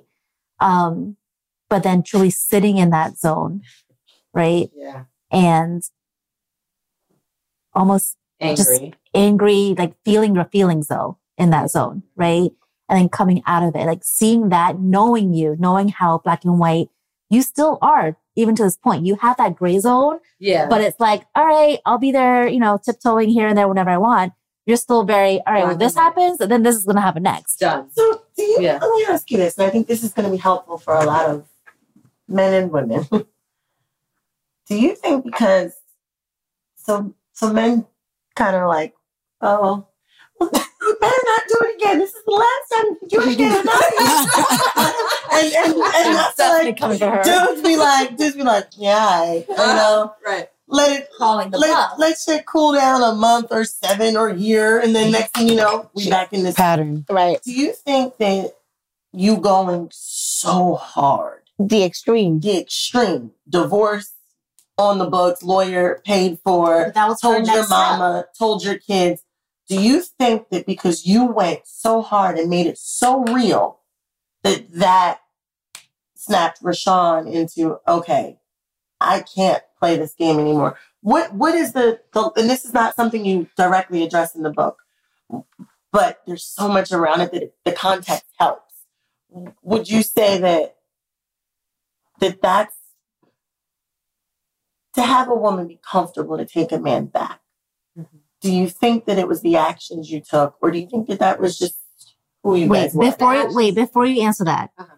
Not only did all that happen, the lawyers, the divorce, telling the mom, the kids, Gia Casey doubled down and was like, "Oh, you come over for holidays. We won't be together. We can see the kids for Oh, no, holidays." she, Like, Oh, she can watch it made it- together. She made it reality. Like No, no, she no, gave she- actual scenarios of how this was going to play no, no, out. she dissicked him all day. He Yeah. was- she, like she drew out his alternate life. no, yeah. So wait, your question is Do you think that the going so hard, that, that like you know, really saying no, we're divorced, and not just oh, we're over, and but, But don't really, do it again. Right, right, right. Did it- did it what? the last time. did it what? Finish the question. Did it- that course correct RaShaun? Did that make Do you think that's the the reason No. why? reason why it never happened again? No. Okay. Because remember, when you read the book, in case you didn't know, he course corrected himself Mhm. Before. Two or You three years call prior. I found out about it two or three years after it had already ended. When I found out about it, it was old Oh, news. news. Right. well, It was new to us, right? those who knew. Right, right. right. Right, right. I was finding out about like some like relatively ancient, like it had already happened. It was Right. over, and he course corrected himself. He made a decision Right. that he didn't want to do that again. Um, I think because he recommend he recognized um, all of the negative ways that doing that, doing what he did, hurt him, Mhm. hurt his conscience before it even got to you. before it ever even got to me. Mhm. And then all of those fears came to reality when I did find out, you know. And When you get home, poof, we gotta talk. which, which, We gotta talk. when you talk about it, you talked about it in the show that you guys did, right? The woman behind the man. oh, behind her, Um, right? yeah. And the way you talked about it there, I was like, dang, he told himself. like, all she But said was, we gotta do. talk. Right. Most right. men All she said was, we gotta talk. And they're like, But I think it's damn. been But, weighing but, on but, but, but also, but also, it's it's it was how it's was the relationship. right. He knows He Gia. knew she So he knew that we gotta talk, man. We're not talking about you being pregnant Yeah, and your chips and doctor's giggles. appointment because you would have told me. Because he This went is straight to you and was like, "Go look this shit this is up. Is it out there? Is like- it out there?" Like right. she he, knows. He was We gotta panicking. talk means it's Right. Yeah. Right. Right. Right. So he already Yeah. knew where he you already at. knew. Pull into that parking lot. I'm coming right now. We're gonna talk about this right now. Like, Like, couldn't wait the additional 15 yeah, no, minutes no, no. Yeah. for me to get home. Mind you, I can't drive by that place anymore without being can't like, drive "Oh past that Home damn." Depot I'm like, "Oh damn." Be like, this is where where it it all went went That's what happens. That's where it went down. down. Punching steering wheels. Pouring one out the window for you. The next line of podcast is gonna be Damn, homie. Time of day. and For the homie. For the homie. Sean looks at me like I'm crazy knowing that I can laugh about this No. now. Yeah. Like, But I mean, that's the beauty of the book, years. though. Yeah, Yeah. the yeah. of the To be honest, because oh, people get to see. it's not even the time. Right. Yeah. It was the work Yeah. in the New Deal. The New Deal. Do you understand what I'm mm-hmm. saying? It was the work that he put in. It was what he showed and what he proved. It was that. And then and also me, what's it? Who which one of you said? The humiliation, it was you. The humiliation in the forgiveness, right? I could talk about it so And the freely because and the guilt because God absolved me of that guilt and that Yeah. humiliation. I don't carry that. for- yeah, this is bigger than y'all. Do you? This is bigger than y'all. Mm-hmm. I don't carry that burden on my Yeah. back, worrying about what anybody thinks. Yeah. Because I don't give a. Bleep. Do you understand? Because I I fully understand my human experience and what I was taken through. So But that's the freedom of God. that's the freedom. I don't have to. I don't have to worry about Yeah. what anybody thinks. You know? I will say this: the closer you get with your relationship with Source and Spirit, the less you care about what anybody else thinks. And the noise. It's, Amen. it's so important. And living your truth is so much more real. Like to sit here and say we've made all these human mistakes and we've lived all these human experiences is because we know there's something bigger than ourselves. So that I can't answer. I don't. I mean, I owe nobody anything. Right. But in my younger self, my ego was so inflated that I had guilt because what does that say about me to all the people? Who are these people? Watching, I would have felt the watching same me, way. Right. watching me, me Take this go man back, back. to a man who ain't After he even did. me to begin with. That's not cheated on me. Yeah. That's He don't know sentence. you're you're you're. Right. But he cheated on me. And that and There, there, there. And again, that's the beauty for me of the book because I was you, I was you, and you were I. Like I, I, We I. I would have felt the same way. Like me, like what would that tell to the people that know and love me? You know, like no, because I'm mm-hmm. stronger than that. I'm more powerful than that.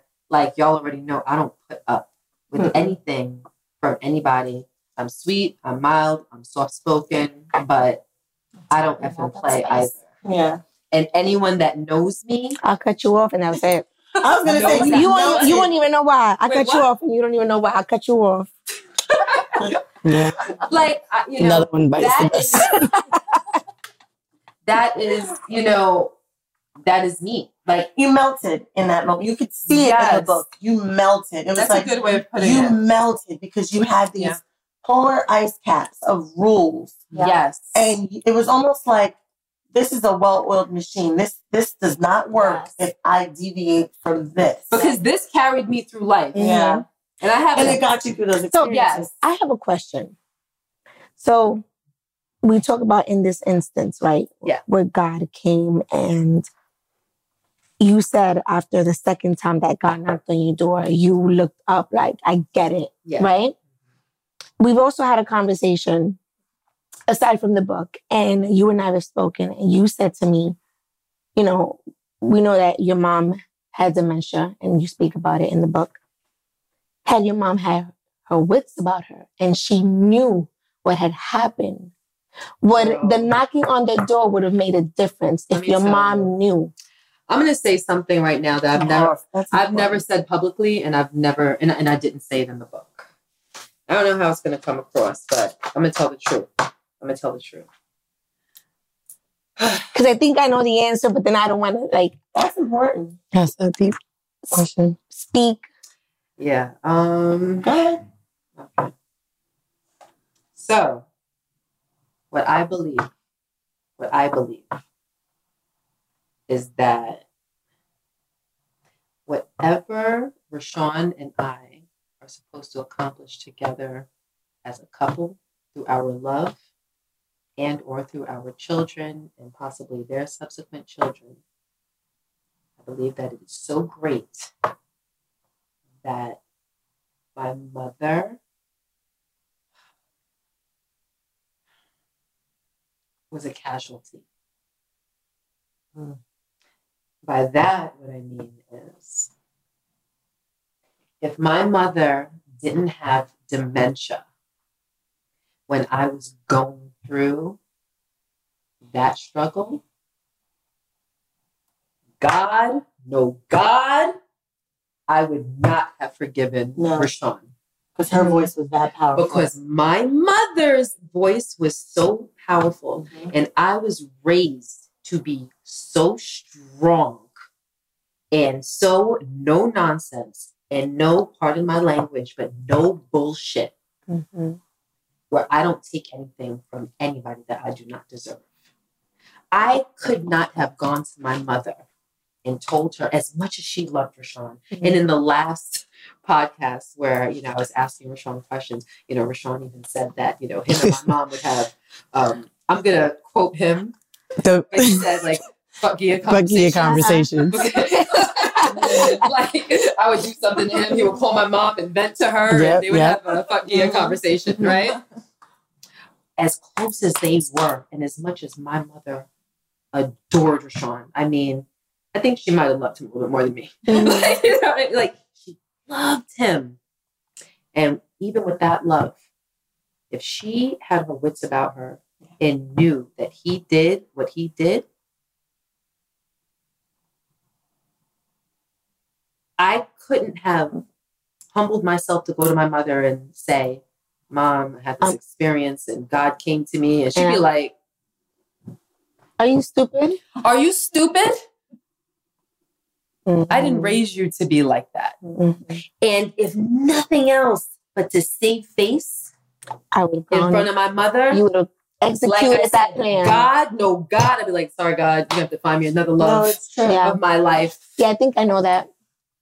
That's why the question. I, know. Par- When you don't That- have parents, you don't like, and then you're re- respectfully to your the rest of your family. You're like, okay, well, you know, but that voice, it's the safety net and it's the voice. Okay, well, I don't have anybody to answer to now. I'm the parent, but there's also no safety net, so I'm responsible. Right. You know, and for you, when I say it melted, I saw you could see it in the picture from when you had the assault on you. There was resolve, like this young girl, young girl, this beautiful young girl assaulted, and you're sitting there, and the resolve in your face was like, nah, take this. And you could see it's almost like at that moment it all piled on. And then you were this person until God and the melting of it all. There's a responsibility. And when you say casualty, that's important. It's almost like you had a choice. And God said, okay, you can have these amazing parents, but you'll lose this one at 19, and then you'll lose mm-hmm. this one at this point, And then that's going to be the rest of the story goes this way. And you think back and you're like, I would have chosen that Mm-hmm. because I would rather have these two amazing parents for the brief time I did and to equip me in the way that they did than to have a lifetime of shitty parents or shitty examples. And it was really important that you said that because you knew, almost as though it was your choice beforehand, that you would not have been able to stay in this with her still being present of mind because that's not who her daughter was. No. You were not Gia at that moment. You were her daughter. And I think that even if God kicked down that door, I don't think I would have seen that door. You would have picked it up and on did the, Chev- on the Chev- Chevron floor. Try again. Yeah. right. Not the Chevron, the Chevron floor. I would not No. have. I would not have. Yeah. I would not have recognized it. I would have been too busy laying in my mother's bed, like, yo, Yeah. because you were you were the strength, and that's the first part of the book. Yeah. Everything that you painted, you can see it clear as day. Because as you're reading, I saw from the stitches, you driving into the parking lot, Mm-hmm. the way you talked about your mother. Like I can visualize all of these things, like vividly. Like I can see it. And I think that it's important for everyone to understand that the levels that not only like it humanizes you and boss. Yeah. People have a perception of you and they have a perception of him. Mm-hmm. You bring them from this is how I was from yay My whole life. my whole entire My life. whole life. So it helps people understand, stop judging a book by its cover because this cover is beautiful, But, it's but inside it's so much more magic in there, Mhm. as you say. To me, That's the best part to me of the book. permeating. There's so much in there about their relationship, but to me, the overpowering. I don't know if anybody else felt this way. The overpowering voice of this book was your mom. Yes. It was. It was. It's like Mhm. you. really, You could. you felt you that way? could- Mhm. and and that could be my own circumstance. There's so many parallels to our parents. The loss of my mother changed me. The loss of my father defined me Mm. completely. Mhm. My mother was the boss bitch. She was take no shit like yours. Every move we, we didn't. I didn't have to think because my mother thought for me. When my mother died and I was 22 years old, okay, well now I have to think, and I don't have to think for her, for me, my 16 year old sister, 50 year old father. You know, I have to think for all of us now because she thought for all of us, and I am her daughter. My mother's death changed me. Then I grew this weird best friend relationship with my dad. Only person I ever trusted fully. Only person I ever felt understood me fully. So now it's my little brother. It's my best friend. Still my dad. But then he died. Well, that defined me. That defined who I was. Because now it's like, all right, well, you're not. My sister was off living with her fiance at the time and out to start her own family.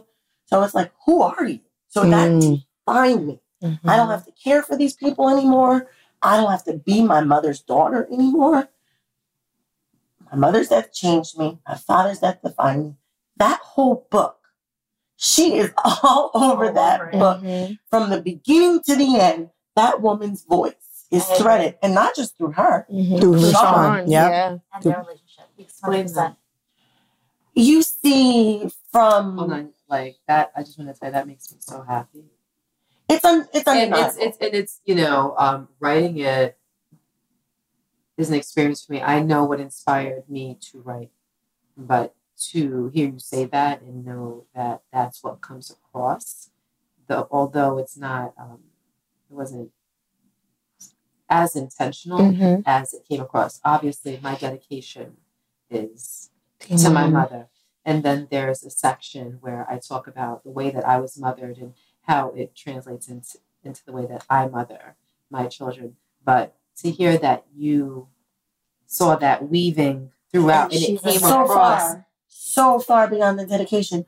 When you talk about how you, the, and I experienced this the same, and that's why I asked the girls if they experienced that too, because I don't know if it's because our circumstances were so similar that I felt it. Same thing the way you talk about the affection you give your children mm-hmm. and how you were able to almost the same for me, not hearing I love you, not being overly hugged or kissed by my mother, but I knew the power of this person was so strong that it was love in a whole different form. You didn't need the I love yous. I did. Yes, you did. And yeah. she knows that her children do. Mhm. But even without saying it, it was like I recognized that was that the, the way that that woman was loved. Right. Mhm. And I don't blame her. I don't put any. Mhm. Put and put in perspective. we talk about this a lot, and you don't have this, and that's a blessing. The wor- the most difficult thing in life is to be angry or frustrated with a dead person. Yeah. How do you go back and have a conversation and tell a dead person, "I forgive you.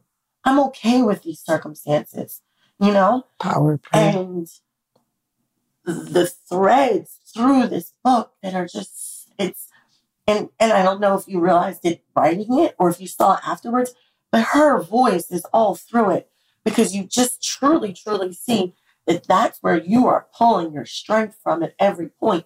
And even when you make a choice that's other than what you think she would do, you're almost like, I'm sorry, mommy, I know you wouldn't Right. do this, but because of you, I can, can do this. it. Mm, Deep. Mhm. Very deep. Absolutely. That was beautiful. You love to wiggle. She loved that. She loved that. It's That was well extra said. tenderness. It's- But yeah, no, uh, it can't be anything but her voice because her Mhm. voice is my voice. we are our mother's daughters. Like it or not, love it or not, we are our mother's daughters or our father's daughters too. But some people, that's just by default. Yeah. I happen to be so proud and honored to be my mother's daughter. Do you know what I mean? Mhm. Like, and that's why um, I guess it inadvertently comes out in ways other than what was deliberate. Obviously, there's deliberate Mhm. ways in the book, but it and that just really, really makes me happy. That really, really makes me happy. You talk about the timing, like, oh, I was three months pregnant, Mother's Day, and those are very, very tangible, obvious things. Yeah. But that's not the that's not the powerful Right. part Right. throughout that book. Like that's like that's on the nose, right? Right. like, That's that's the obvious. That's it, and I think that was your way of proving the right. connection. And it's just so weaved throughout Mhm. it. It can't be denied. And showing the, the importance of it. Yeah. Because not all of us have it or, Mhm. you know, experienced it, you know, and I think that Boss's side shows how his parents were and how you you were with your parents, but how you can define your own family the way. So you still have your mother's voice and Boss is able to still come in and take from what he learned, but but able to be sheltered by you on that and Right. get and receive that. And I think that with men, it's like they're grown up like, oh, they got to be stern, they got to Like be they this way. and they like don't need a whatever hug. they see. Mhm. We don't. You don't. We don't need to hug you. We're gonna tell you we love you, and you need to be strong, man. Right. But like how you are with Boss, Right. which is out this world, and with you give him that that reassurance. We see it every day. We hear it. Like he talked about in the last podcast, but you are his reason to love. He says it there, and he and he feels it. He couldn't explain it because it's a feeling. Right. He couldn't. He really he couldn't verbalize how he makes when her I feel. asked him, how does he How- define How do you define love and how does it make you feel? That's those, that's the exact question. And he danced around it, but he was just like, it's a feeling and you're the only person that can give me that feeling. Mm, That was deep for me because it's like what you were saying, kind of like what you want, right. but he's got to get there and he can get there because I don't think boss would be able to verbalize that, just say that out loud without Right. feeling away or feeling like I'm a man. I gotta, mm-mm. you know, I love you, girl. That's all you're going to get. You know I love you know I, but you're like, no, I want you to dig deep. And he had to sit there for a second, but he, he couldn't He explain. answer like three or four times. Yeah. And it was just like, That's not an answer. but he said, she, Yeah. she'll challenge you. oh, She'll like, she did. Trust me. She did. But for him to say, You gotta No. We have to start by understanding Yeah. ourselves. Mhm. If And you- we- We, Yep. we can manipulate a conversation. exactly. then And you're, you're not not, gonna get to you're, the truth. Yeah. it- if you're the one manipulating, you're not getting to your own truth. Yeah, you can't grow. We have to Yeah. understand ourselves. And you there was reversed it. something in the book, and I don't know verbatim, but how I took it was I am mine before I am anybody else's. Mhm. Ownership in you. And you didn't, she didn't lose so, like, she didn't lose who she Right. Was. You know, and and um that is me today. I'm okay with me. Right. I am mine before I could be anybody else's. Mm-hmm. you know so um reading the chapters in the book you know you asked what you resonate with but there's you in every chapter there's a part of me in every chapter because i've been my circumstance has been every single chapter you know um so i think that for me was was great Your You know, takeaway. my takeaway, like knowing me, loving me, first. and then I can give that love, And receive it because you're deserving. Knowing there's power in that. It doesn't have to be power in that abuse and like, oh, I got it now, like I got the upper hand. There's power in a way, but there's no real power in that. It's it's what I can for myself, you know, knowing that I am strong because I've dealt with circumstances. Because I looked at myself like I'm fucking weak. Like how many times do I gotta deal with bullshit? How many times? by okay, different by different men. by different It's by different like men. You know, by different men. Like okay, but don't do it again. this is the last time. you know, being embarrassed, embarrassment because not because people knew about it, but because whoever your indiscretions was with, I was a joke to her. Like, this, I'm a fucking joke. And then like, look at her.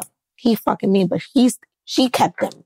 Like, like, I'm embarrassed. I'm embarrassed for myself. that thought, right?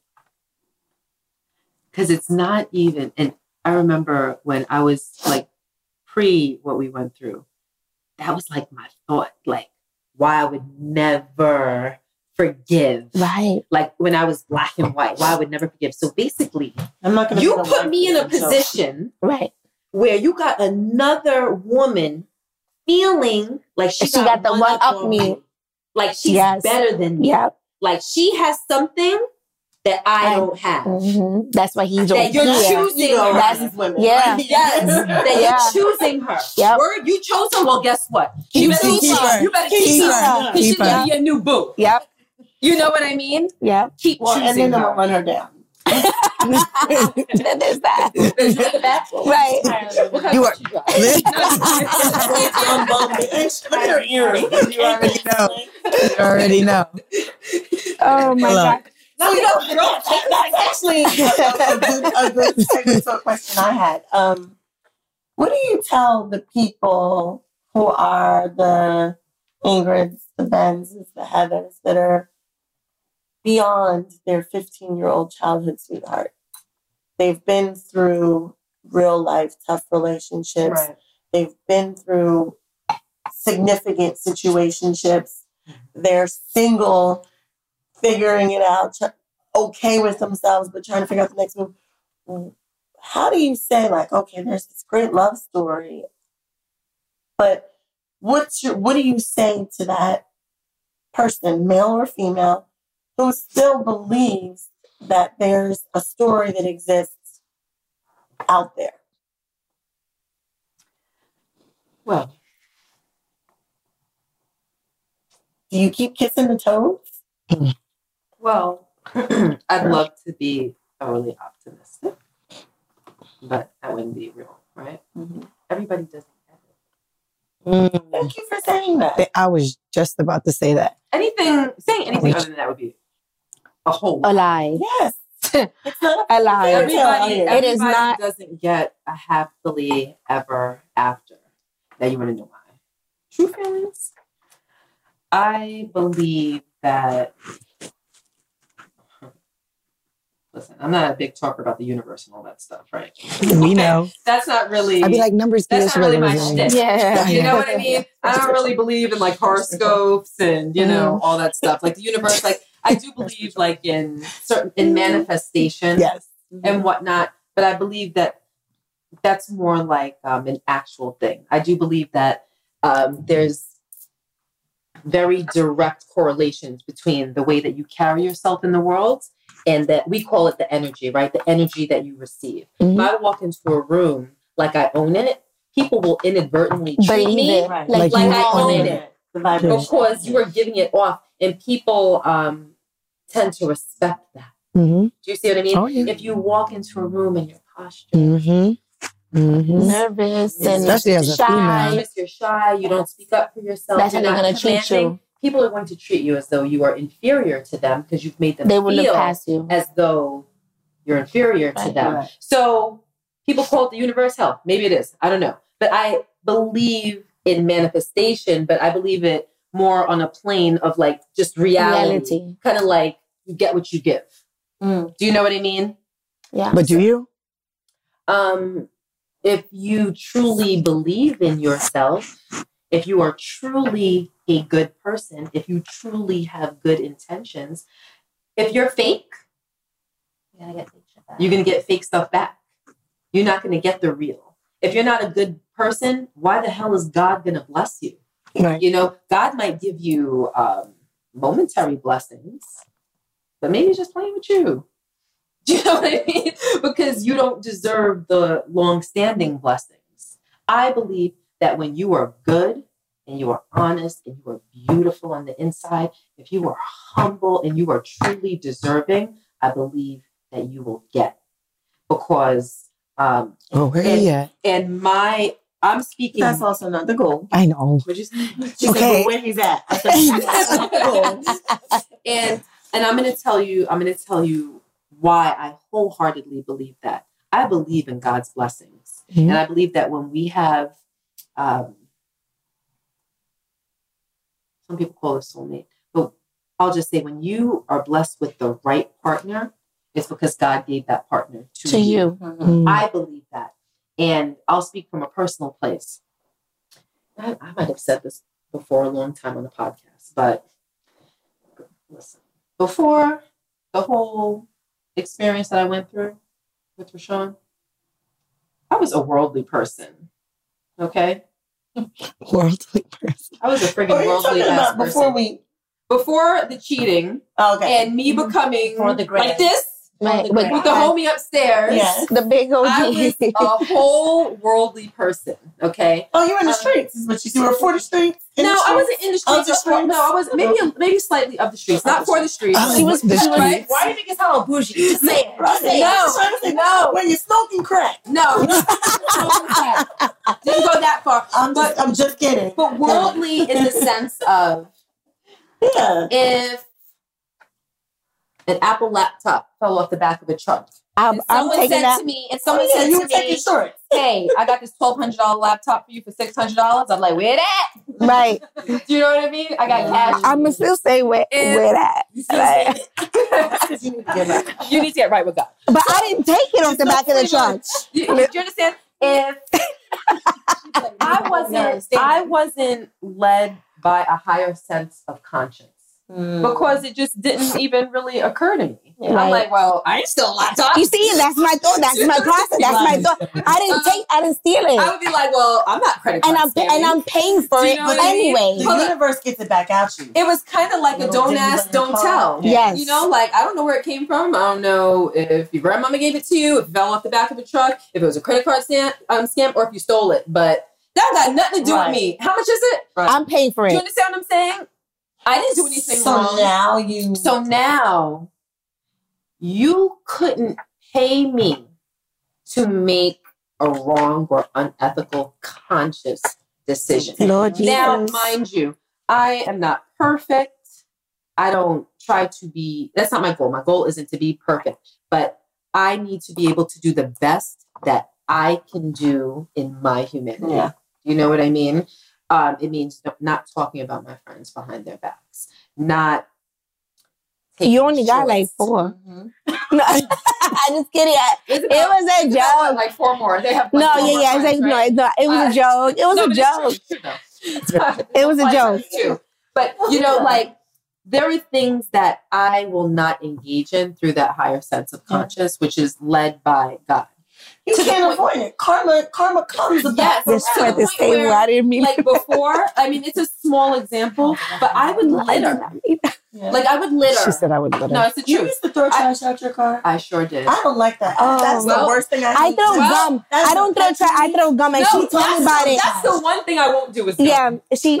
Because she have told you me- ever You stepped on to gum? throw trash out that If, car. if, if it's in on the have a nice highway, on the highway, and you step on a piece of gum, on the highway, because I'm talking about the someone was highway. so I think inconsiderate. about the tire behind me, like the But People but- just throw like McDonald's bag out their car. I don't. I No, don't that's I would ghetto. whole McDonald's No, that's I've ghetto. That shit is ghetto. I'm talking about a like gum a out the gum window when I'm on the highway. It's not that deep. I, Oh, I would make throw that a deep. tire? I would. So We let me tell you. place nice So- all of them. After this whole thing, it's- Yeah, I don't know where is y'all a real live at. Situation. Um, I pulled up to a party city, and my nanny at the time had made me a bagel so that I could take for my drive because I was starving, didn't have time to eat. So don't judge me. I get to the party city, and this is after you know my evolving, right? And I'm like, I ate half the bagel, sitting on my seat, and I'm like, oh, I got the crumbs, and I need to get rid of this bagel. There's no trash can outside of Party City for some reason, right? And I'm like, ah. I take it and I put it underneath my car in the little Dixie Oh. paper plate, right? I get out my car, I walk across the street, and it was weighing. You on went back me and grabbed it. I turned around, I walked mean, no. back to the car, and I'm in a truck, right? So you crawled. And you crawled. I got because and now see when I put it under, I was like, it slid. It went, so it's like halfway across the middle of the car. I had to get down. It was the conscience, That's and good. it's, it's a silly, No, it's not it's silly. a It's silly powerful. example, but Yeah. I'm being real. No, that's good. You need. I get down and I had to crawl under my car. Someone literally was like, "Do you need help getting something?" I'm like, "No, I'm good." Because they're like, they're, you, you said, yeah. Can you get that other half a bagel over there? And I'm like, I dropped my bagel under to- my car. I'm trying to grab, my bagel slid. I'm trying to grab the edge of the, and then like to get my nail, and I finally got, and I dragged it back. I come out, I'm all dirty. I had to go back But home, your soul was clean. but my soul was clean. Lord. Do you see? Like, no, seriously, no, I'm not even kidding. You see? No, but this one, she dragged it. She dragged it. This is sense, Yo. there's, there's a there's a term that actually um, one of my other eight friends said to me. It's eight. It's eight. Is it damn it. I think it is eight. It's eight. It is Eight, eight. right? I think it's eight friends I have. Um, You know and I'm I counting in my head, right? And it, Sasha, Yeah. I know. Sasha said to me once, and it stuck with me forever. And it's one of those things I keep hearing in my mind all the time, especially when I was transitioning into a better person. And she said to me, When you know better, You You do, do better. do better. Yes. And God knows when you know. So if you choose not to do better, it's like a defiance. Yeah. Mm. Do And shit comes what I'm back to you because of it. Like, but, but you can't, in- but you can't different do it because it'll come back to you. You have to do it solely on the plane that I'm making this choice because it is right, even if I never get anything back in return. Do you see what I mean? Right. She's like, fuck. She's like, I don't know. I don't know what you're talking about. She's like, but I say I'm a work in progress. Like, I always, I It gets, it gets I- stronger. I, think. It was like, I haven't got to that part yet. I think for me, it's um beyond right and wrong. It's intention, like intuition. So I say it's because both my parents are gone. My angels are stronger. All my grandparents are. Gone, my angels are stronger. So to me, like I'm walking down the street, something tells me across the street.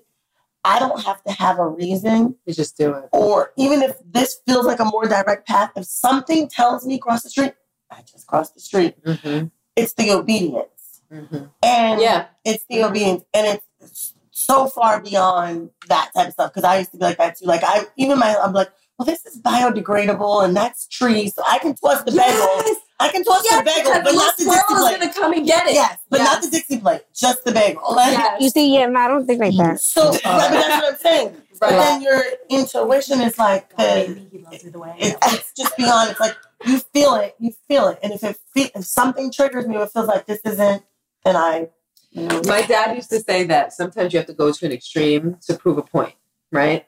And this is you an extreme in the sense of something completely insignificant. Yeah. But it's just a small dose to show, like, as a reference point for like all the greater choices that I make that have a lot more that hang in the balance. And the reason I even mentioned it is because once we started living a more intentional life that is directed by God, the blessings could not stop flowing in. Mm. The blessings were Mhm. just one after the other, after the other, after the other. And I'm like, shh, shh, shh, shh, shh, shh. you know, like, and it's like, wow. And I felt it in my heart that there was a direct correlation between my actions Mm-hmm. as a better human being and what I am being blessed with on a daily basis. So to answer your question, because we went all around, the island Right. right? But she's So take- worldly, so it kind of hit. Hit it, hit it, hit So, it. to answer your question, yes, no, I don't think that everybody gets it because I don't think that everybody deserves it. Mm. Do you understand what I'm saying? I don't think that everyone has gotten to a point where they. That No, I'm just kidding. was with a silencer too. Did you see that? That's the sniper gun. Yeah, Yeah, it was one of those yeah exactly. Oh, word. Word, With a jar, poison word, in word. right? So, Yeah, I'm all right. I'm all right. Ooh. but I think that people that are deserving and that and people that have patience and people that have faith, I believe that it's not a matter of if, it's a matter of When. Mm. Okay, I'm back to life. yes, when, when, gonna kidding. say, Ingrid? I was gonna say, not too long ago, I was talking to a coworker. She's not a coworker. She, Sure, she, no, no, she's not a friend. She's an older woman, and she works across the hall from where I'm at. So we like in, we don't work together by no means. Like our most interaction would be like our little kitchenette and the ladies' room. Right, right. That's our interaction. And we're in the bathroom. I don't even know what sparked the conversation. She might have complimented me about something. I and in that conversation, she talked about God and how God spoke to her. And she spoke about the overwhelming feeling. And it gave me goosebumps, but I don't, I'm not there. I don't, I didn't understand it. And she told me how she felt this overwhelming feeling and she wasn't particularly religious, but she kept feeling it. And she started praying. And she says, God, I want to know more about you. Give me the ability to read the Bible. Give me the ability to understand you. Mm-hmm.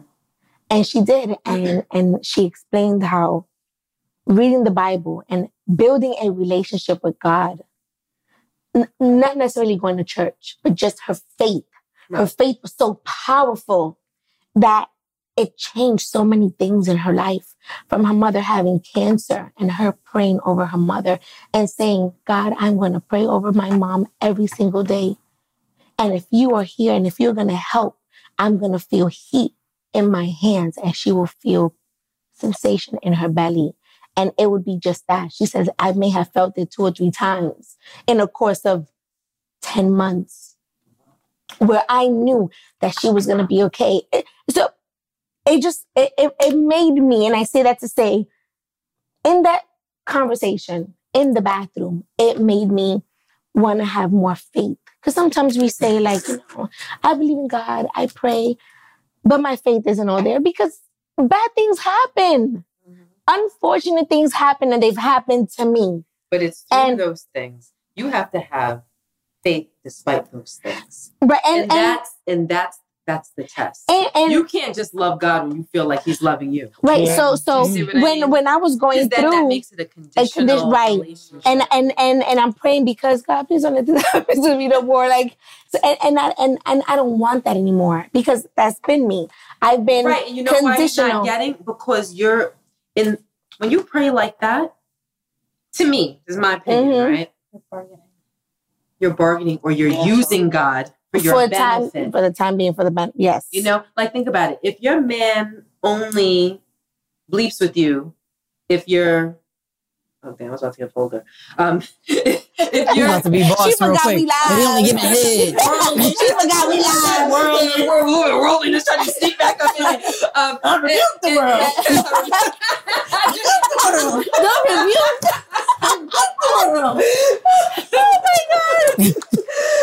You want me to say it? 'Cause I can say yeah, you can say it. You, you, you, if your man, if your man is only Only- treating you well, if you you don't give him head. Right. that's a nice way of putting it, right? Uh-huh.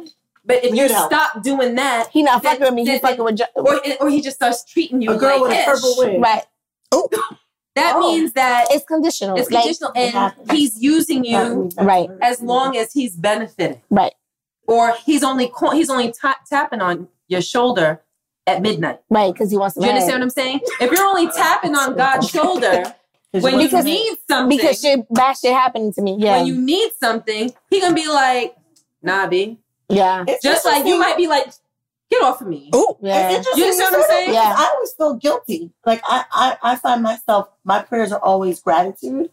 And as I go to ask for stuff, funny. I feel the same way. as I go to ask for stuff, feel I guilty? feel, I feel bad. So I you feel know- guilty and I stop myself. so- And so I'm you know- oh, I'm not going to so- ask God for that. He knows. so I you know what that. I was- He to I want that. rephrase my prayer or my So you know. So you know what I was. that- And And yeah. wait, side So that's exactly that's it. like, that's to lay Yeah. your burdens down. There's a whole piece in the book where I don't remember if we got the question from. I think it was from an email Mhm. that we um, put in the book where someone says something to the effect of, "I want a closer relationship with God. God. Mhm. How do I achieve that? How do I pray?" Yeah, it was and email. then RaShaun and I both answered that question in the book. So that's kind of like what we're talking about right Mhm. now. Well, isn't it true that you became a better person through a closer relationship with God through tragedy? Absolutely. Mm. And that's that was the course. Yeah, there's the that's the yin and the yang in, in, in other cultures. And that's right? why I say that what happened was a gift and a curse. it has to be. You know, It- it- what is what is it? There's no uh, message without the mess. Mm-hmm. You know, There's no always the yin and testimony without There's no the- but testimony but the- without the right. test. You know, Yeah. I know my little quotes. You got a lot. You shares a lot of You quotes in there posted that too. yesterday in your story. Yeah. You wouldn't be surprised. Down knowing, the line. knowing what your Instagram life be like. but, but, but but I'm definitely trying to find my faith. I'm trying to find my relationship with God. You need it. Thank- mm. Did that come out wrong? I was gonna say, I, I think we all we all felt that shot. You need it. You need it. No, No, you no. need it. She no, Because I want you to have everything that Yes. life has to And- offer you. and and and and there will be more for you. and and and I, and I feel that and and I and I've started praying. I feel guilty when I fall asleep because I pray when I'm laying down. I pray every time. When well, but I feel like that's the devil. But- but he No, makes don't you fall asleep. no, no. the Lord no. wants me to rest. No. he, he heard my oh, message, and he said, "The I'm Lord not the only one. I am not the only one. He You said, "That's my child." You see? Don't do I was that. gonna say You you see? Devil put me to sleep. No, with you see? I moment. know. You know what I No, saying? I, hold on, hold on. I had to pray against that. Oh, I it's had to pray asleep? against that. Yeah. I felt like God know what I want to say. He said, just rest. I already know. Yo, but He said, "That's He my said, he That's said, my he child." said, lay to rest. I already know. and you was like, Control. It's not like I was like, "Oh no, look." I, I, well, you I was, am I so was sorry. sorry. God. You became one with God in that moment in a deep like connection. yeah, it's the same way This one, fall asleep that's the when devil. meditating, right? That's the devil. No. So, so, No, so, so, real quick. So. so. real quick. yes, I don't think so. So real quick. So I feel guilty when I fall asleep. I also feel guilty when I am asking for certain things because I almost feel like I'm wishing, Same. like I'm rubbing a lamp and I'm wishing for a genie, like, and I have three wishes. And and well, no, I'm giving you um, no. Well, I feel like when I'm when I'm asking for certain I things or when I'm praying, I feel like I'm wishing upon a star. Like yeah, yeah. like it almost goes from talking to God to like I wish I wish Now we know I what had song three. The Santa. So this is an example of what not to do when you pray. I Um, don't, I don't think there's a wrong way to But, but, but, but I'm with, with the hair, the, I do. and the side eye, It was this. As you pray. So and the side eye. She had the whole. She said, Out inside eye, but she didn't. She didn't. Let, I mean, it sounds nice to But- say that you know you can figure out your own way to pray, and yes, there is a I lot of still truth to that. But I'm I think learning. that there's, I don't think that there's necessarily a, a, A wrong way? right way to pray. But I do think that there's a wrong, there's a wrong way, to pray. If you're only praying when you're asking God for favors or for things or for the ease of life and whatnot, without coupling those desires with gratitude and with ways that you want to make your life better, ways that you want to make the people around you better, the ways that you want to make the world better. Without, I thank God for Waking me everything up in the morning. negative that has ever happened to me and for everything that will happen to me. That is part of my daily prayer because because of those things I gain wisdom. I gain character. I grow. I evolve. So I'm thankful for all of that negativity. All right, so you're gonna show me after this podcast how to do this. Yes, we, Okay. we're gonna do that. We, we gonna, Do we you gonna, so It's the way you're vocalizing it. I know you pray for your friends.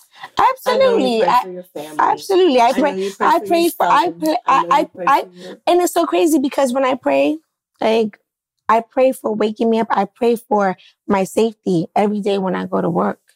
I Mm-hmm. Mhm. pray to come back home the same way I left That's in one you. piece. no, that's that's You know, That's I, I pray great. for those people around me, Yeah. from family, from parents, from siblings, from my my sisters outside of blood.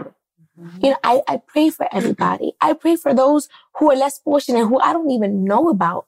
I pray to be able to give, whether it's monetary or just being able to give somebody some sort of Time or energy. Mm-hmm. right. Mm-hmm. You know, giving them something that they probably didn't think, giving them something that has been given to me. A conversation, even from our last podcast, stuff that we spoke about that resonated with me that I can now pass on to somebody else. You know, so The one I, thing I will say for you, God is love. You will get closer to God the close, the more you love yourself. The more you love Ingrid, the more you accept Ingrid, the more you undeniably set barriers for the love of yourself.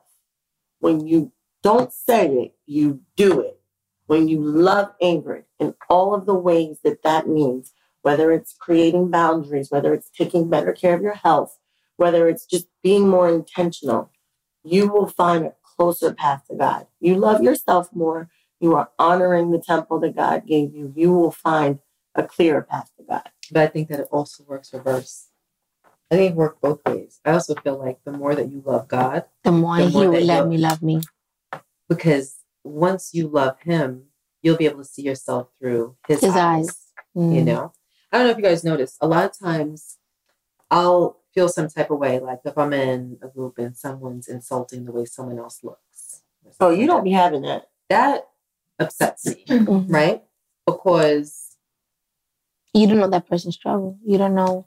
Well, there's that, right? But we're not in control of the way that we were born and the way that we look. And if anybody were to ever insult the way I look, for instance, I would feel like, well, take it up with God Mm-hmm. because God made me that way. I choose to see myself through God's eyes. I look, I am what God wanted me to be. Do you understand what I'm saying? And when you understand that, you start to have it, it can be the beginning, the seed of loving yourself. You are what God intended for you to be. Not to say that, you know, any of us are perfect or any of us are without flaw, but you start there and then you can start on your journey to becoming the best you that you can be. You start the journey on becoming self um self uh Self aware. Evident. no self-aware, um introspective. no um hold on a minute Assured. Mm-mm. there's an actual term um self-actualized. Mm. you become you're, you're on the road to becoming self-actualized which means that you become your own personal ultimate self. And that's the beginning of being all right with yourself loving yourself like you put earlier. You know what i mean? But first you have to see yourself through god's eyes and understand that you were born a beautiful person And self actualization is whole, right? It's seeing your whole self and acceptance of your whole and in every facet of your life. You, you understand what I'm saying? Mm-hmm. So I do believe that the more that you love God, the more faith you have in Him, and the more understanding that you have that you are everything that you're supposed to be. You just the only thing He wants from you is to grow and evolve and become the Better. best you that you can. I will say this, and this is for both of you. You're still younger, right? It's it. There's the, Look at look. there's, she looked at me like I'm old. There's things that I 35, didn't. 35 is still young. It's still young. It's still young. There's things that I didn't realize about myself, about my journey, things I hadn't come into, pains I hadn't felt, um, elevations I hadn't experienced within that small amount of years between our ages. And I know there's years between me and the next level to come where I'll grow that much even more. Give yourself grace. You know what I mean? You're not, we're not perfect. And the fact that you want to grow and you want to build your relationship with God and you want to be a better person, and that's something important. It's like, at what point did you choose or become a better person? You know, the fact that you have that desire and that will, that's half of it right there. But give yourself grace. You there's so much growth that happens between where you are now just to where we are in age, that few little bitty years. Um, not to be funny, but I didn't even have like a butt until I was 36. It just came out of nowhere. so I'm know that was a trying to see where pivot. this is going. I know that right. was a That pivot. was a pivot. I know that I was was a just thinking pivot. about that like last week. I was like, where? I know that was a pivot, but I know it was weird. Like things changed. Things that you never. That's your example of things change. I was like, wait, where's this going? I'm trying to follow. I'm trying just to- trying to. I'm just trying, Well, I'm trying to make it the relationship. comments. Like, I got one more I year. got one more- one more for this Listen, thing. listen. Do I not pray for that or do I pray for it? No, I, I was like 37 out of nowhere, just out of nowhere. 30, 30 So I know that was that was me being funny, but it's true. Mhm. Like it wasn't something I ever could imagine would have happened. I'm, you know, I just like. I'm dead ass. y'all. I'm dead should ass. fell asleep. And some So of it's wait, that's manifestation, girl. The work I'm about to put in. The not- universe? It's not manifestation, but it, what, what- what it is is there's things that you can't see that will come to you. Like your ass, like, like your fat ass is on its way. there are things that you can't see about yourself, but but but But But right. but give yourself grace because because of, and I I'm, I was being funny. She said, I digress. But growth, but, but growth, growth comes in all of its forms. And, and See what I did there? Um, but there's no there's no limitations to what you can accomplish. And getting closer to spirit, getting closer to source, loving yourself more. Uh, there's but those boundaries, this is the one thing I this is if I give you guys any advice ever, say no to say yes. The more I kept telling the universe no, better kept coming. Not good enough, not good enough, not good enough, not good enough. And every time I said no, something better showed up. If it doesn't feel right, feel like you're settling, if it feels like it's not good enough for you, say that. Tell the universe, give it back. And I promise you, with patience, better comes. thank you. So I have one more question for you guys. And I'm gonna let you guys ask me a question. And then we will call it a night and drink some Baileys and some Casamigos. There we go. Some, Chocolate milk. some Isn't Vukli- some Vukli- and some rose. Okay. Um, so the title of the book is Real Life, Real Love. And I asked RaShaun this question, the last podcast, which you guys haven't seen No. because we just recorded it right before you guys came here, right? So it's not physically out in real time yet, right? But I asked him this question and he had a very difficult time answering. How do you define love? Mm. And we're starting off with you. Why me? You was there. You was trying to think. Start off. So, so what? What was the question? wait, wait. Now you what acting did we like say earlier? What, what do I? Wait, why do how I dis- what define what? love? Oh God. Think about your answers. How do you define love? So, because we're so quick to be like, Can we have I an example? love him. He loves me. Well, clearly I don't know because I'm in love Yeah. with this person. I love it. How do you actually define love? What does it mean to you? What do you expect of someone by way of feelings, not by way of action? What do you expect from someone by way of feelings that you want for them to be able to say, I love you? Mm. That's a quick question. Are we talking in love or are we just talking love? And that love could be from if you have a, if you have a differentiation between the two, then you can express that in your answer. And explains, right? you know? Lord. I'm more so from from my curiosity. I'm more so talking about in love in a love relationship. I'm not necessarily talking about um, from parent to child or a familial Platonic type love, of love yeah. or a platonic type of love. I'm more so, to, but in your own definition, there may not be a difference between the two. So I have to allow you to answer it in whichever way you choose to answer it. Well, What's the question again? I know, How right? do you define love? Um, I remember And, telling. on, and I want you guys to ask yourself. Yeah, that's a this deep question. Uh, How, and you know, it's a deep question, but it's the most obvious It is. of all questions. Because we use the way that word we so throw freely. that word Mm. around Freely. every day, all day. I But do people- I want to hear what they have to think. Like, put your answers in the chat. comment below. Yeah. But Right, no, I got you. I is was just below. laughing. Yeah, yeah, yeah. See, don't don't don't come for me, okay? That's a great question. comment Um, below. Tag, I gotta go first. Okay. I remember telling you that I was in love. And um I remember you saying, Would you take a bullet for that person? I gotta. And I said, Hell no. She was like, you know. not. So for me, taking that and everything else that I believe in, obviously it's a feeling. oh God. Um, it's a feeling that matches an action to me. Um, I'm gonna be like boss and take the uh, the, the short the shortcut. But I feel like it's something that you can't describe.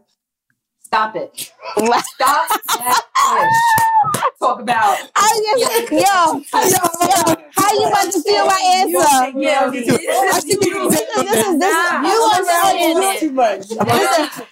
You remember we just put Listen. a pause on you and come back. You Come want me to back. Come back. You want me to go? Come back. Yeah, go All ahead. right, I'll go. No, she took a bite off your answer. Go. No, I'm not. I promise I won't. I won't. I copy you. Go ahead. Come back. Spin the block. So are you good with? All right, come on. Yeah. Spin Spin the block. I see. I started with you intentionally. I know. Right? Yo. Okay, Choka. No, no, but Okay, so damn. I think being in love or loving somebody, to me, it's two different things. Love, you can love anybody. That wasn't the question. No, I know. Oh. She did say differentiate.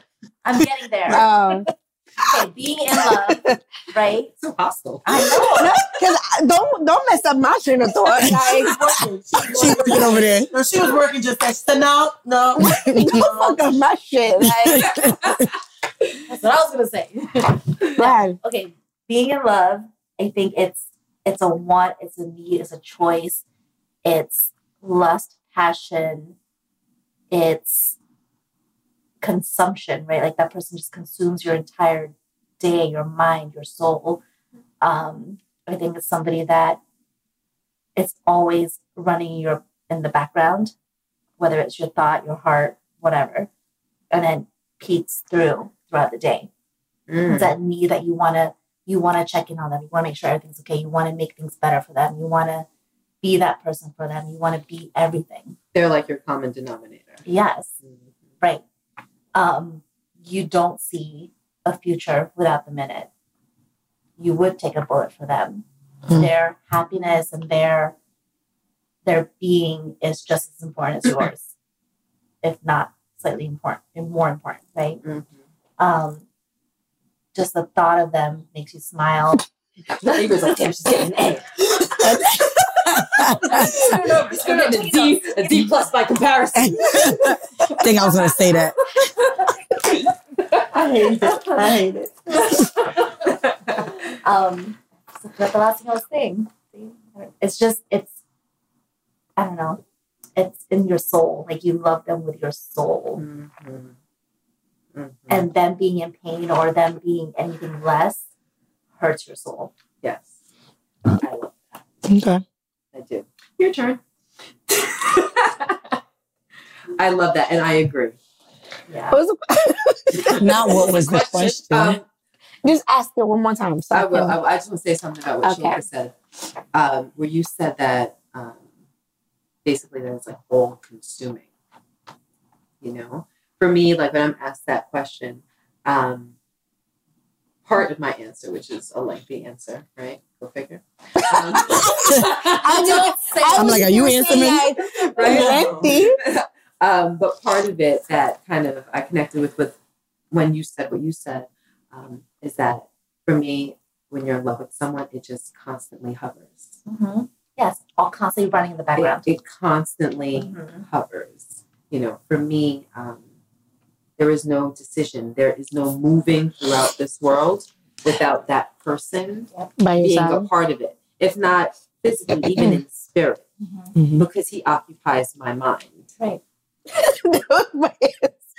Nah, stop it. oh, we know that when you're in. I was there. All right, ask the question again. what is I'll, I'll I'll make it more simple for you. Ew. Oh, I didn't mean it like that. Maybe the basic, Basic version. bitch. Basic bitch. How do you define love? or being in love? So for me, Don't take that toenail all of a sudden. So she got a sophisticated. So for all of a me, sudden. Go ahead, not you go. You go? I'll go. Wait, wait, wait, wait, wait. Nah, she got So Because think about it, Ingrid. How, no, think about it, right? We're joking and everything, right? But how can you expect, think about this, how can you expect to receive love from the person that you feel as though you're in love with without even knowing what your expectation is. Mm. Speak to my soul. That's true. You can't even identify your oh, own heartbeat's going up. Yo, you see this? My heart is racing. Her watch is like, hold on, bitch. Her watch is like, hold on, No, bitch. this What's this this be sleep at this time. Her phone- her I'm watch like, How can, how, having a heart can, how attack. can you expect something when you actually have No no, expectation. solid mm-hmm. expectation? And and furthermore, how can you realize that you're not getting it? You mm. don't know what it is. Before you answer, can I just say Go ahead. No? please. Hurry up before. You said that's key because sometimes, not even not knowing, sometimes I expect the other to give me that, to give me that feeling so then I can define it, I guess, under their terms. Right. Mm. And that just made me realize that by you saying that. That my definition is dependent on how How that you person makes me me. feel. And then I can go and say, oh, I love this person Right. because they give me that feeling that I feel like I'm missing. And that goes back to our last podcast with the with us when you say I'm at peace with who with me. Mm-hmm. So and I'm whole. Mm-hmm. I think that yeah, I don't think I'm there yet. So I think that it's hard for me to you answer that how powerless that is? Yeah. now. Yeah. Saying it out loud. That's mm-hmm. deep. That's scary actually, because that's a lot of that's giving someone else soul power. Soul mm-hmm. power. Hmm. Forget what you're giving. It's what you're taking away, which is nothing for yourself. And it's your world. And and, it's and just your world. We're trained to be powerless. Yeah. You know. But it's crazy how I can feel powerful in so many other aspects of my life. But maybe that's But- the reason why. Maybe that's why you exert so much power because you're compensating. It's like the scale, Mm. you know, and you're not getting here and it's tipping that way. I can answer why you married. No, no, no, no, no, no. Let me um get this out, good girl. So, as independent, right? That I feel that I am.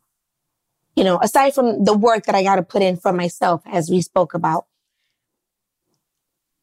I've never felt that I needed a man. Is it nice to have a man that loves you, that wants to protect you, that want that that makes you feel like the princess or the queen. For me, love has been I'm here because I want you, not because I need you. It is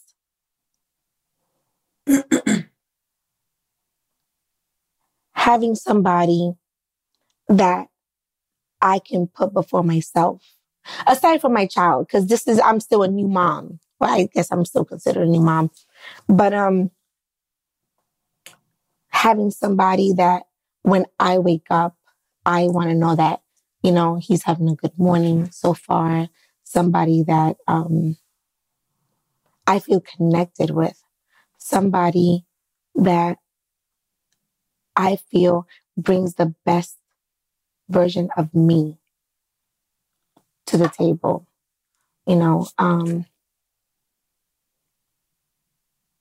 it's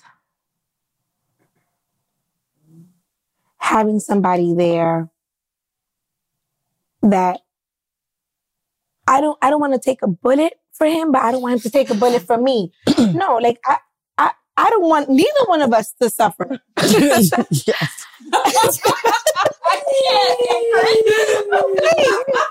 I can't. But but I would want to put myself in like but like okay.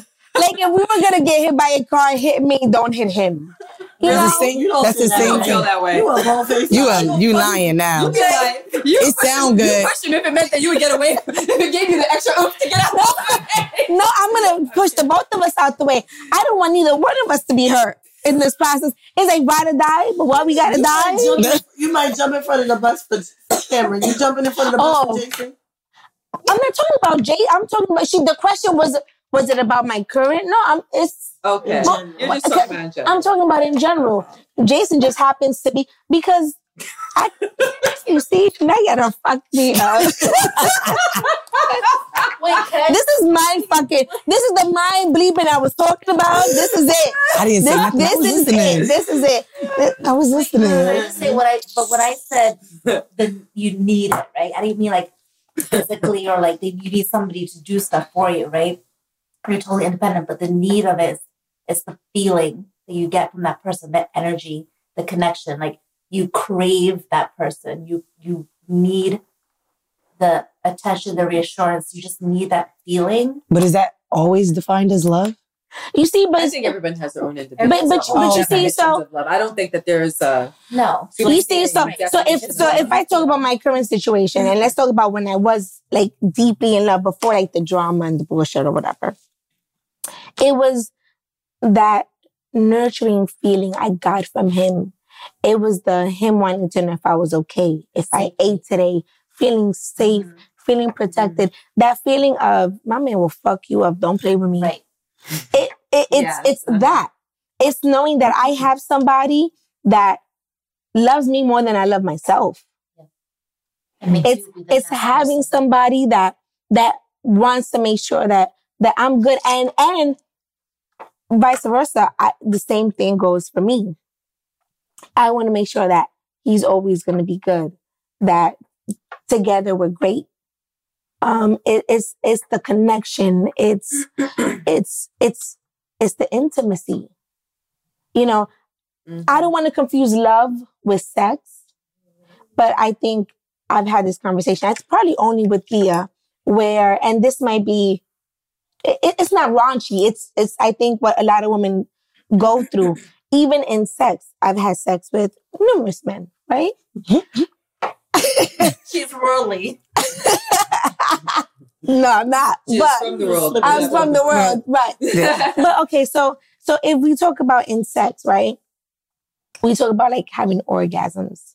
I never knew what an orgasm was through penetration until my current situation, my current relationship, because it's not a situation. Right. I don't want to diminish what I have. I don't. He deserves that much, right?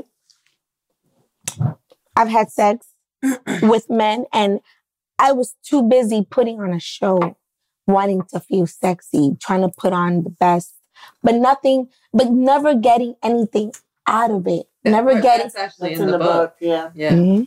never being pleased. And we've had this conversation. I put on a show all day, and then it's like, Real talk. So speaking to what you're talking about, so she told me about this, right? mhm. And I- years ago. is that you know I'm not lying, right? years ago, yeah. And I was like, You've never had an orgasm through penetration. And she was like, Nope. I was like, You're gonna have an orgasm tonight.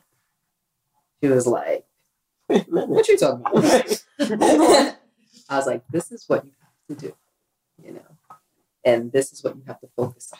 Because it's mental. Now you know all these comments are gonna be like, "Yeah, spill the tea." Right. No, but listen, listen, I'm still waiting for her listen. to tell me the games to play from No. last time. No. Go ahead, finish. Oh, Oh, so so yeah, so we had this conversation and she was right. While in it, I was thinking about her. It's so weird. But not like in a weird oh, but I told you Not no, naked or anything. no, no, no, but I told you this Yeah, too. no, Like I know, I know. I thought about her and I had to put okay, so Gia said it's mental. And I had to like I had to put down the theatrics. Right. Just being in the moment. Yes. Forget the Moment. show, forget the wanting to look a certain way, my silhouette, forget all of that. You know she means her silhouette too. You know, Perfect selfie. and, and be in the moment, be just connect Right. and Feel the energy. sure as shit. I had my first orgasm and I called it like, oh my God. She was like, bitch. I'm probably still with him because because of that. Like yeah. And then it was like every single day. Like it wasn't just a one because I'm like, oh, maybe it's just a one. It's been every single day. Like I never had to fake it. It was it was consistent. It was a connection. It was it was love. It was the passion. to be a whole podcast now. Yeah. It was it was the passion. It was the connection. That for me was love. This is a man. This I love him. I can I can connect with him on a level that I've never connected with anyone else. I think people that are hearing you say that might ask themselves or wish that someone here asked. Um, do you think, right, that that at that point may have been being what is popular, popularly known as Lust? Dickmatized. Stigmatized. See? uh-huh. I was about to say it. Like Um, once love you, him or were you stroked? Like, Wha- yeah. Um, But it wasn't about. He was never It was- no, right. It a lot of times when a woman can't have an orgasm, it's because of her. she can't get out of her head. She can't get out of her. right. So yeah, it was never it was never him. Stigmas, a bunch of stuff. We'll talk. It, about Mhm. it, it, it was never him. It it was it was literally it was it was our connection from the day that we met. I was and how he described it the the the first within the first 30 minutes, I was his girlfriend in his head. It was that was powerful to me. I'd never had nobody say no shit like that to me. He he was making dates with me before I could make a date with anybody else. Cause that was my year to Be outside. We told you we was outside. Yeah, so you know, it was right. And I fell in love with this man that made me feel wanted and made me feel loved and made me feel like you're not going to get the opportunity to meet nobody else. You are going to be mine. You are wor- you are worthy of somebody to love you, to make you feel good, not just emotions, but like sexually. Give me a different perspective. Like I wanted to have his baby within the first year or so. Never wanted kids. And I told her, I was like, I wanna, I wanna have, I want a piece of him and a piece of me to make one. per- Did I not say that to you? Mm-hmm. You did. That's how I knew I was in love. I wanted a piece of the both of us running around. I wanted a family. I wanted things and and a family that I never thought I would want. I thought that it was me having a career, being successful, and traveling the world. No response. I didn't want a dog. that for me was my life. I was content with that. That that defined Ingrid. That was my that was me as an individual. I met him and everything from there changed for me. So that for me was a definition. That is what love is. For. That. That yeah. Somebody sees something in you that you don't see yourself and makes you strive to be that person through their eyes. Right? However, the, the last podcast, she fucked me up because she said there can't be no connection if there is no respect. Mhm. Because that last podcast that we have, I don't have to watch it to replay it. Mm-hmm. Oh, because there's certain things that connected with you. I was attacked. I felt attacked. But, but no, right. Because respect came after the connection. Right. you know, it all came after, but it was like, how do you still love somebody that can disrespect you? How can you still have that connection if you feel unwanted? You can't be loved and wanted, but then somebody, there's other people intertwined in that relationship. So I think so that's why it goes back to being in love and loving somebody, right? Like you can fall in and out of love with the same person over your lifetime with that person, right? Because you start off being in love, it turns into love where I don't want no harm for you. I want the best for you. You are my person. Um, all the good things. And then you have like the lust, the want, the need, the fun, the intimacy, the connection, the energy that kind of comes in and out in different blips, right? So you can fall in love with, and I think I've spoken this with my, some of my friends, or even on social media. You can fall in and out of love with the same person over and over again, but still have that same baseline. And it's about finding and reconnecting over and over again. So with you guys in that situation, I'm sure he still loved you, but there was a glitch in that connection at that moment where he felt out of love and thought he could do better somewhere else. Right. And had I don't, I don't think he, I, I don't think he could ever do better. ego. And no, and no, no shade. Right. And no And shade. And no shade. And and and and this is not something that I'm saying just because of a camera. I I feel like that and I could tell him. And so does he. you know, a- and I'm not trying to make myself, and I think he feels like that also. I think it was, it had more to do with him than it Oh, ever had to do with me. But it but it took me a while to understand that. It usually does, if not always does. It, it You took know, me, mhm. a person can be lacking something that you may want, but you make a decision as an individual with or without integrity regarding how you're going to handle the fact that there is something that you may want to fulfill that isn't being fulfilled. Mm. So we don't ever make anyone cheat or And one of my disrespect one of my male friends recently said that like guys will cheat because they want to cheat because they that, that's it that was the sentence they want to cheat. I think they cheat because they nothing, can. It's nothing about Yeah. something about their partner, nothing about who they're with. It's because they want to do it. They make that choice. They make that decision. Exa- well, the way that I look at it, um, and we talk about it right in the book, but hmm, how do you put it? You can have now. We can look at some of the world's most iconic and beautiful women, hmm? and most of them, Oh, if not all this. of them, have been famously cheated on. We're talking Halle Berry, Jennifer Lopez, Y'all quick to bring. Beyonce. She has. I mean, those for no, me I, I, yeah, are our like three Right. top beauty like icons, Yeah, yeah, yeah. and not just beautiful outside, Inside, beautiful too. inside, Right. like wholly beautiful women. And I'm just using that as an example Right. that, and I don't even like to say that, right? Right. But I think that that. I think that that might resonate Mhm. with some Yeah. women that might be watching, especially younger women. When you're cheated on, it's not because you weren't anything enough. Right.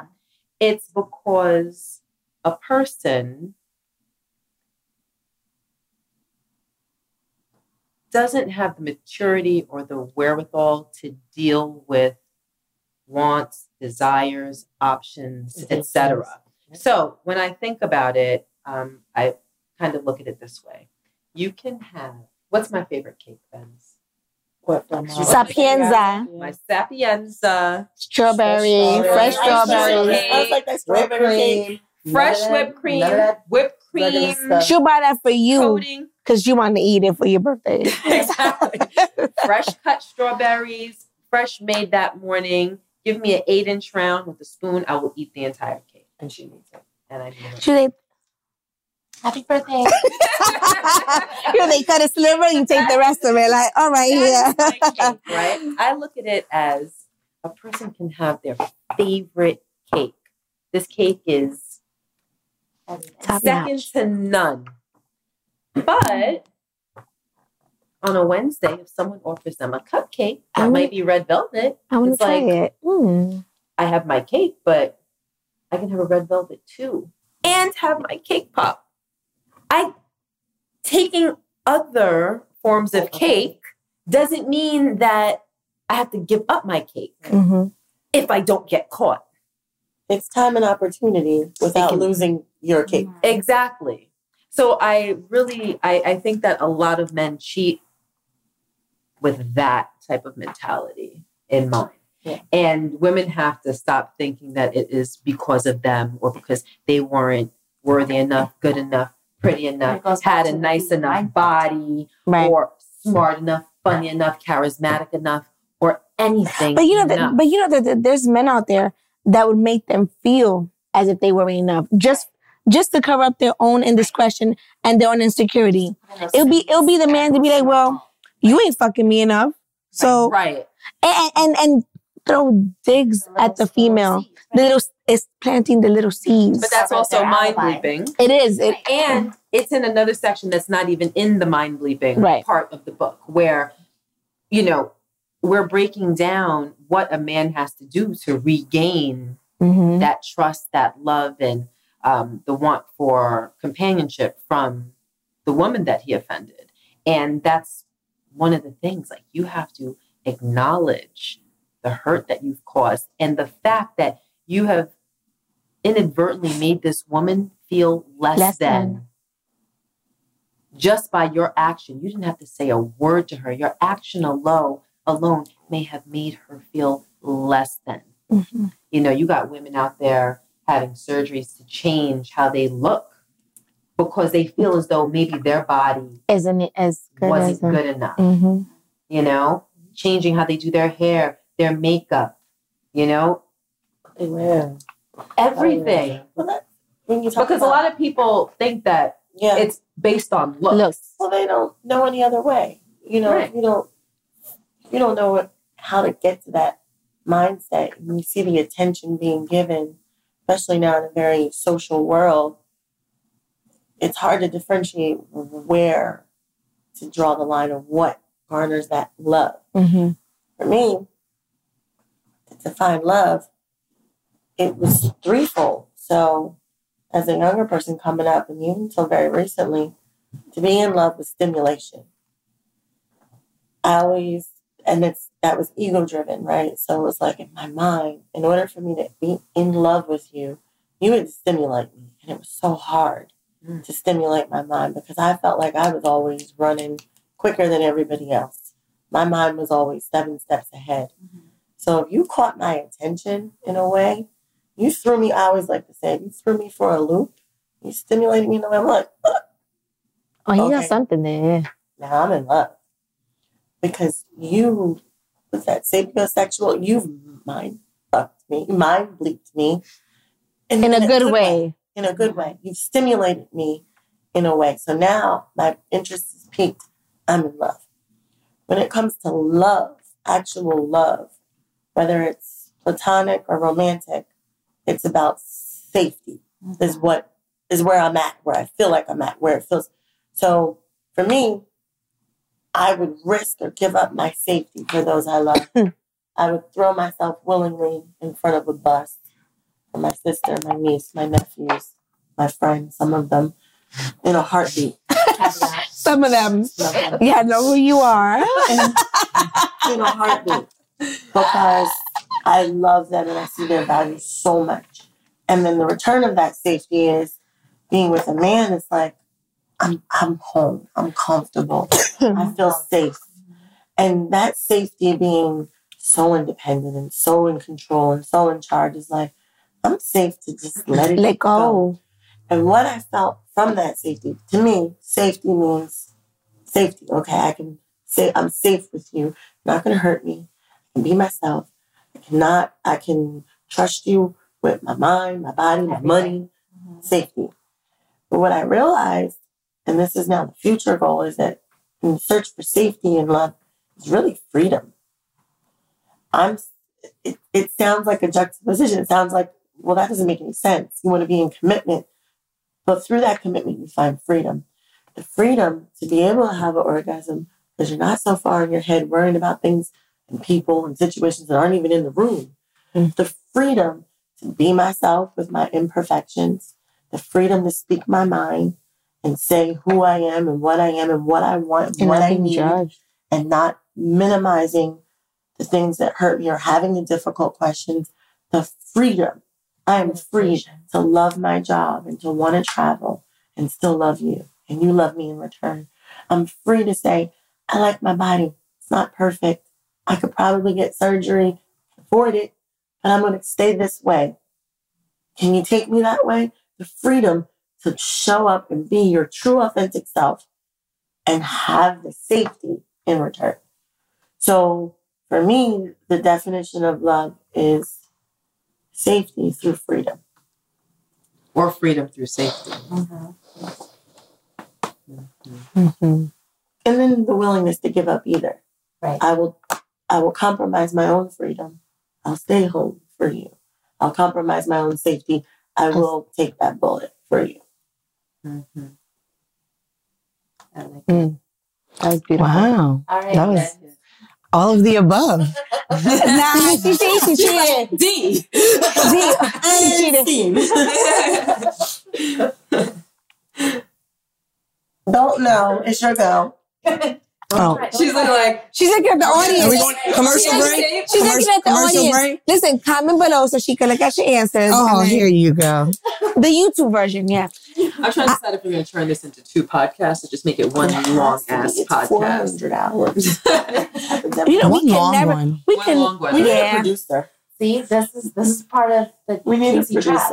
Somebody who's But it's- This is part of the Casey trap. You're We're in the five hour mark now. But this is this is how we all. It's the five hour conversation in the back of the car. Seriously. in the hotel But room in I feel like in the car everybody in with this stars. room and hopefully people that are watching will walk away from this Oh, long ass conversation with things that could be Gems, potentially Absolutely. life changing Everyone and said they were glad it was so long. No Yeah. one was like, Oh no, I mean I I, I think so. I stopped reading comments. I can't do it. It's actually great comments, though. For the most comments. part, yeah. My experience wasn't the same, so I know uh, you excuse doing me. What's your That's- definition? right. Can we come back to it? You're the last one. I mean, like at another date.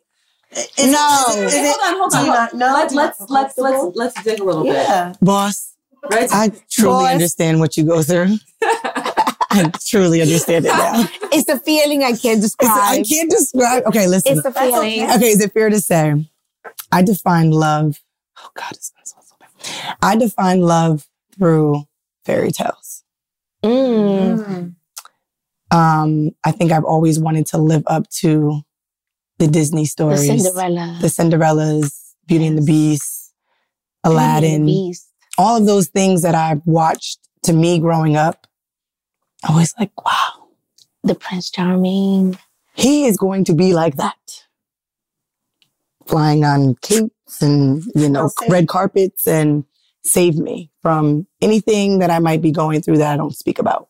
Because I don't really talk about anything that's probably going through my, my mind, but, or how I feel. And I think that obviously I cover that up. But to me, I define it as someone coming to save me. Mm. And it's kind of, to say it out loud sounds crazy. No, No, it doesn't at all. crazy. It It, it sounds sounds relatable. Perfect and real. It sounds Sounds relatable. Yeah. I mean, who doesn't? I mean, honestly, who doesn't want to be saved from the pitfalls of the Who doesn't want the fairy Yeah. tale? Who does who doesn't Yeah. want that? I want to be in a magic But carpet. there's a reason that that We know. those stories exist, right? Yeah. Yeah. The fairy tales in the rom coms, the fairy tales in the Disney movies, like all those exist for a reason. And that's what we've all been brought up as. And we just kind of redefined it along the way by Mm. learning experiences. And like she said, you haven't gone through all of all those experiences that you may Right. do in the next couple of years. So your version of a fairy tale may completely change.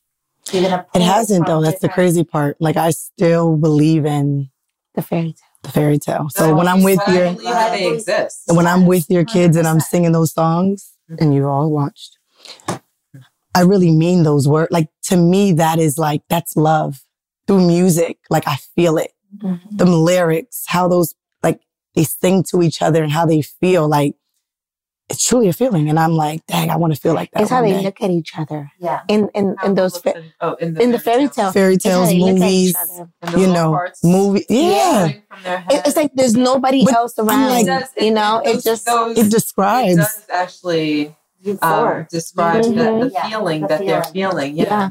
you can see it.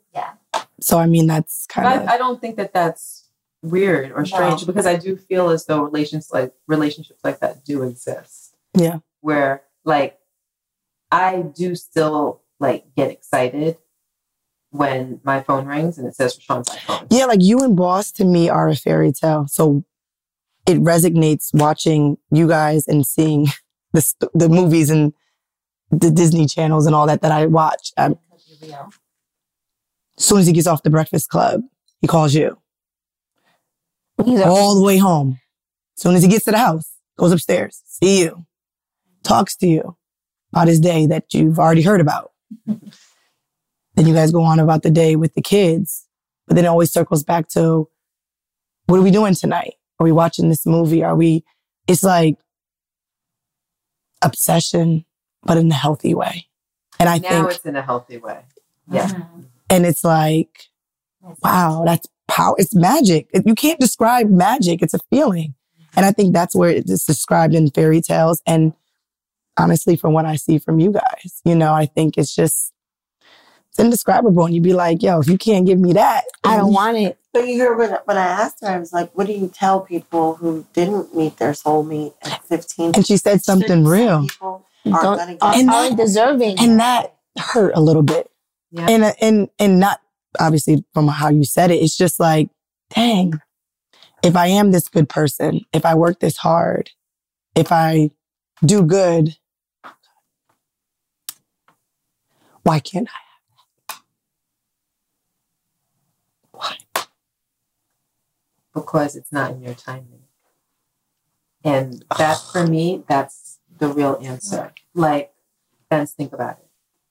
You wanted a job that allowed you to have certain freedoms, right? Business freedoms, financial freedoms, To buy this house. to do a myriad of things, Mhm. right?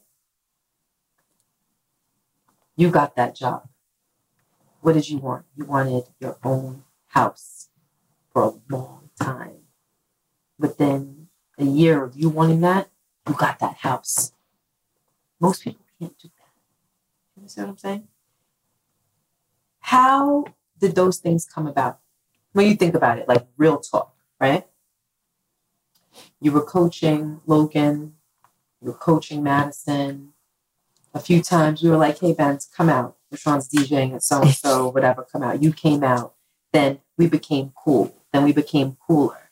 And I'm like, wow, this girl is a good person. Right. This girl is a genuine, honest, thorough, and beautiful person. And I said to RaShaun, I'm like, listen, she has a job that she's not 100% complete in. You're at the law firm, right? Yeah. And I was like, you know what? I think you should think about her being your assistant. You know? Uh, and at first, like, he was like, nah. no. Because we already had a pleasure. relationship. Right. And he's like, once you mix business, Business. with you know, Friendship. friendship, it just goes downhill. It's not a good idea. Expectations get blurred. It's just, I don't like those blurred lines. I don't think it's a good idea. And I'm like, I know you don't think it's a good idea, but yeah, that's what you need to do. that's what you need to do. And, you know, we talked about it. And it all spurred from you being this beautiful person. And then as a result of that, and that relationship, and then the business opportunity, and then the freedoms that you have, you know, to not just be his assistant, like you're partners with him on certain things, and you're, you know what I mean? Mm-hmm. It's all because of the good that is you and what you deserve. God said, here. Yeah. And that's exactly what I feel like is going to happen in a relationship. Right. You wanted that house. You wanted that job. You wanted to travel. You wanted certain things. You mm-hmm. got all of that. This is just another part of your life that God is just waiting to And you need it. Would you be this upset if you knew that next year the love of your life was coming along? Look at look at look at the difference. No. I mean, No. Look, Because in your head, you're not worried about the reality of it. You're worried about the figment of timing, perception. You're a fear. You're you're you're in fear of it not happening. But what if you said to yourself, look at the perfect timing of God and you're not gonna resent your husband, you're not gonna resent your children, because you got to start a business, got to travel the world, you got to grow your career, you got to watch your son do things he's doing. You got to manifest all of these amazing things for and by yourself. And then the most perfect love came along. If you knew that, if you had the foresight of that, then you would be like, yeah, this is exactly what I would have planned. If somebody would tell me next year, or someone told me I had 10 years to have another kid, to have a kid, a kid, I don't have kid. 10 years to have a kid, and, have, and, I, and I had another 10 years to be on my bullshit. Yeah, sign me up. You know what I mean? It's the fear of nothing that has anything to do with you and your beautiful spirit. And you have to cut ties with that fear because there's no time limit on happiness and joy and love. There's no time limit on that. So you're afraid that you're running out of time, Time. for it. And if you just focus on the here and the now, and I see it in your face, you love what you do. You love being a Ben's the boss. You big body making- Benz. Big body. You love making the money. You love being that beautiful woman that sucks the air out of the room. You love it, enjoy it. Don't don't wish away your good todays because you're afraid of what might not come tomorrow. Because remember I was saying when, when you had that, I was like, that's not the goal. Right. It's also not the goal. You're a prize. Somebody's lucky to have you. But change your mindset right now. Because if that fear chases chases everything away, especially Well, what it does is it, that fear it chases it causes you to make bad decisions Right. Out of the desire To have something for the life that you want. Yeah. It puts you in a position Desperation. of desperation and settling. Settling. All based in fear. And Leash, I told you about your manifestations.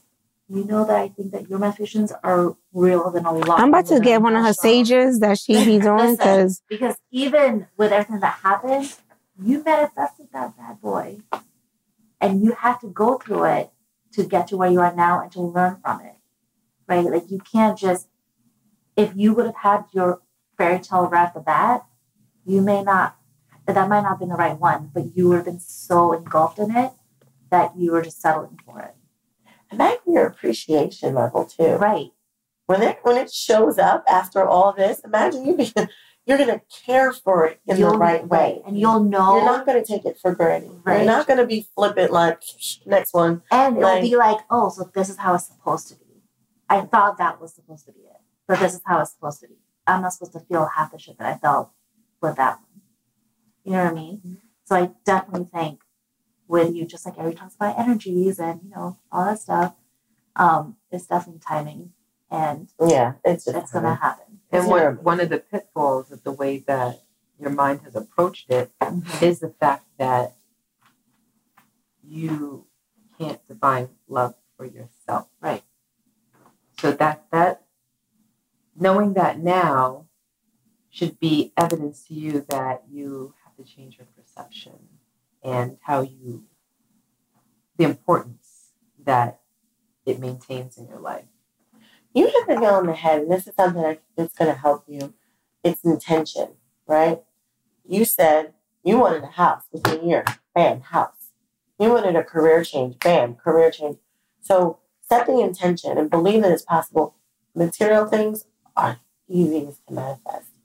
Relationships, that's a little harder, but you are powerful. We've seen it. You're powerful.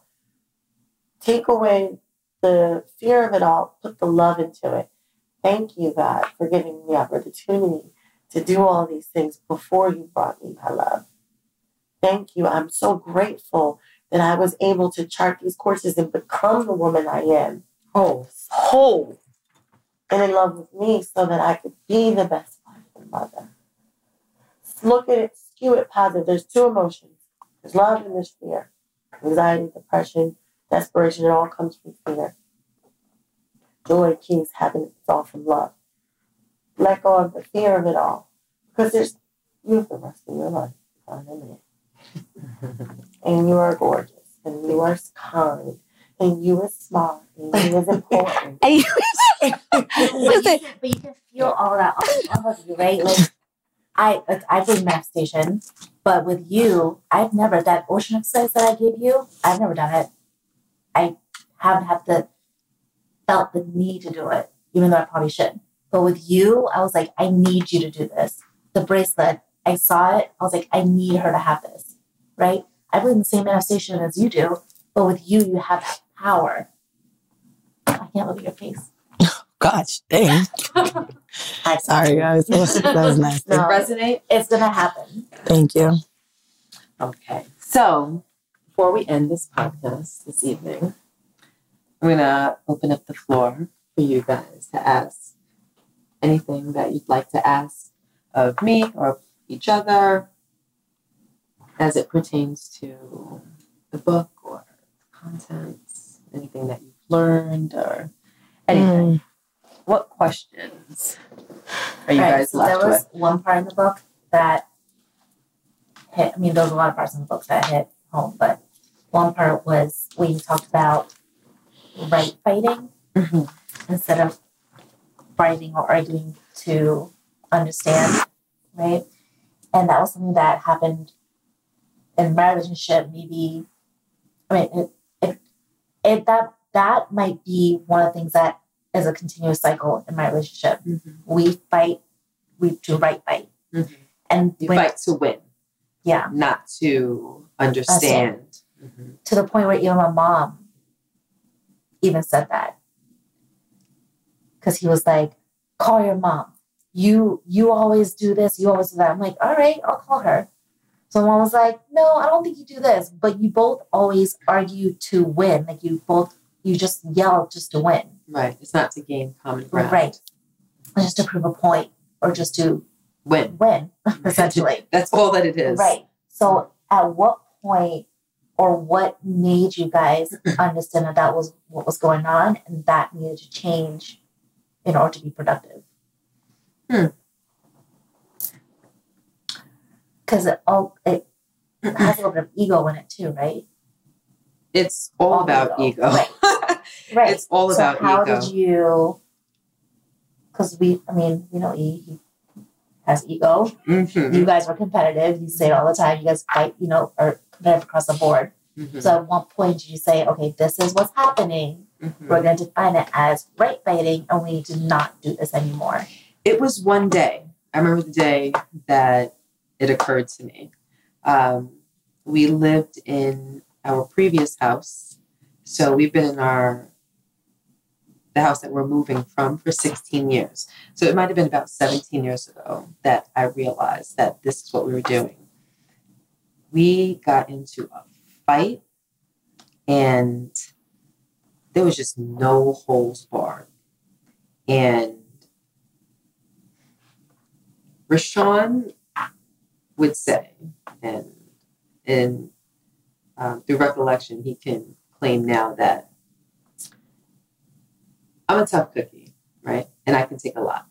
You know, I could take a shotgun, you know, and then pop up like what? That's just my personality. I can take it. So we descended into a relationship where when we had a disagreement,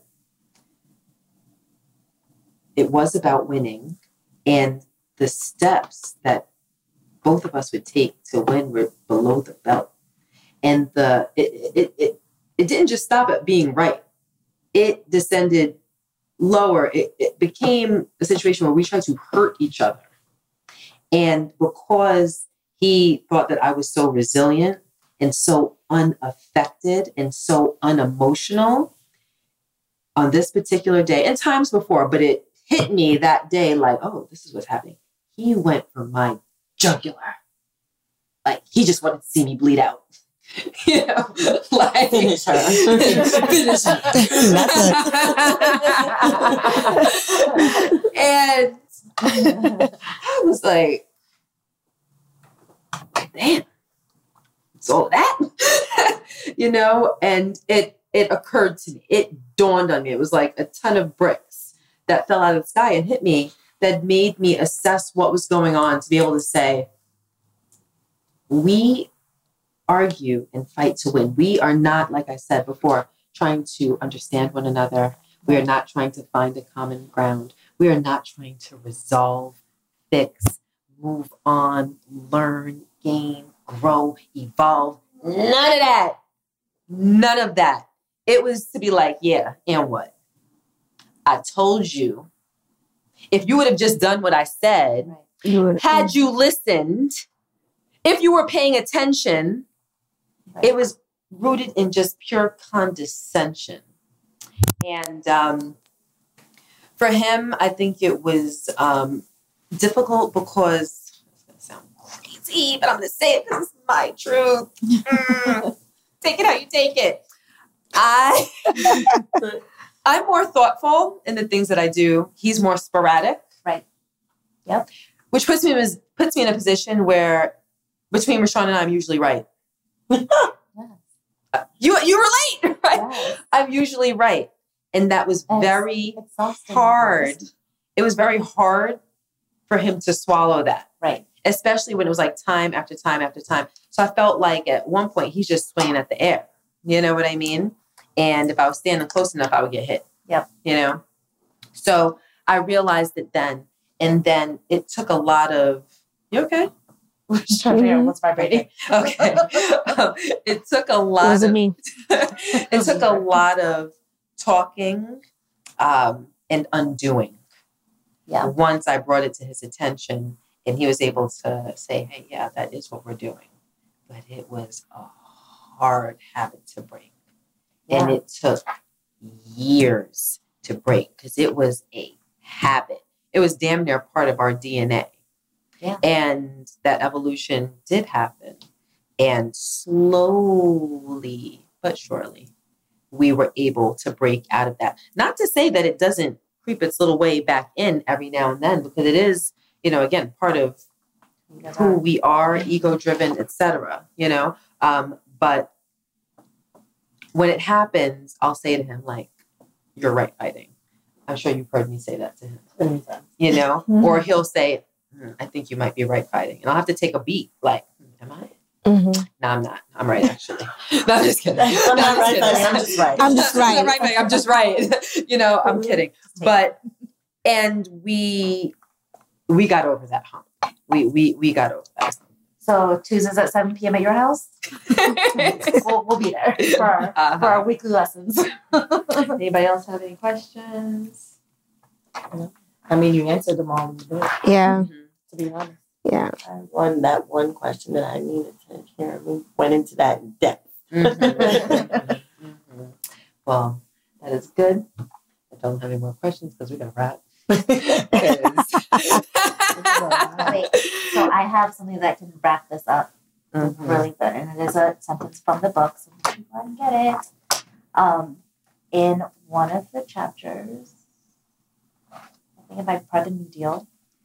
Um, the sentence is: "The longer we live in this world and consume experiences, the more we'll grow and evolve."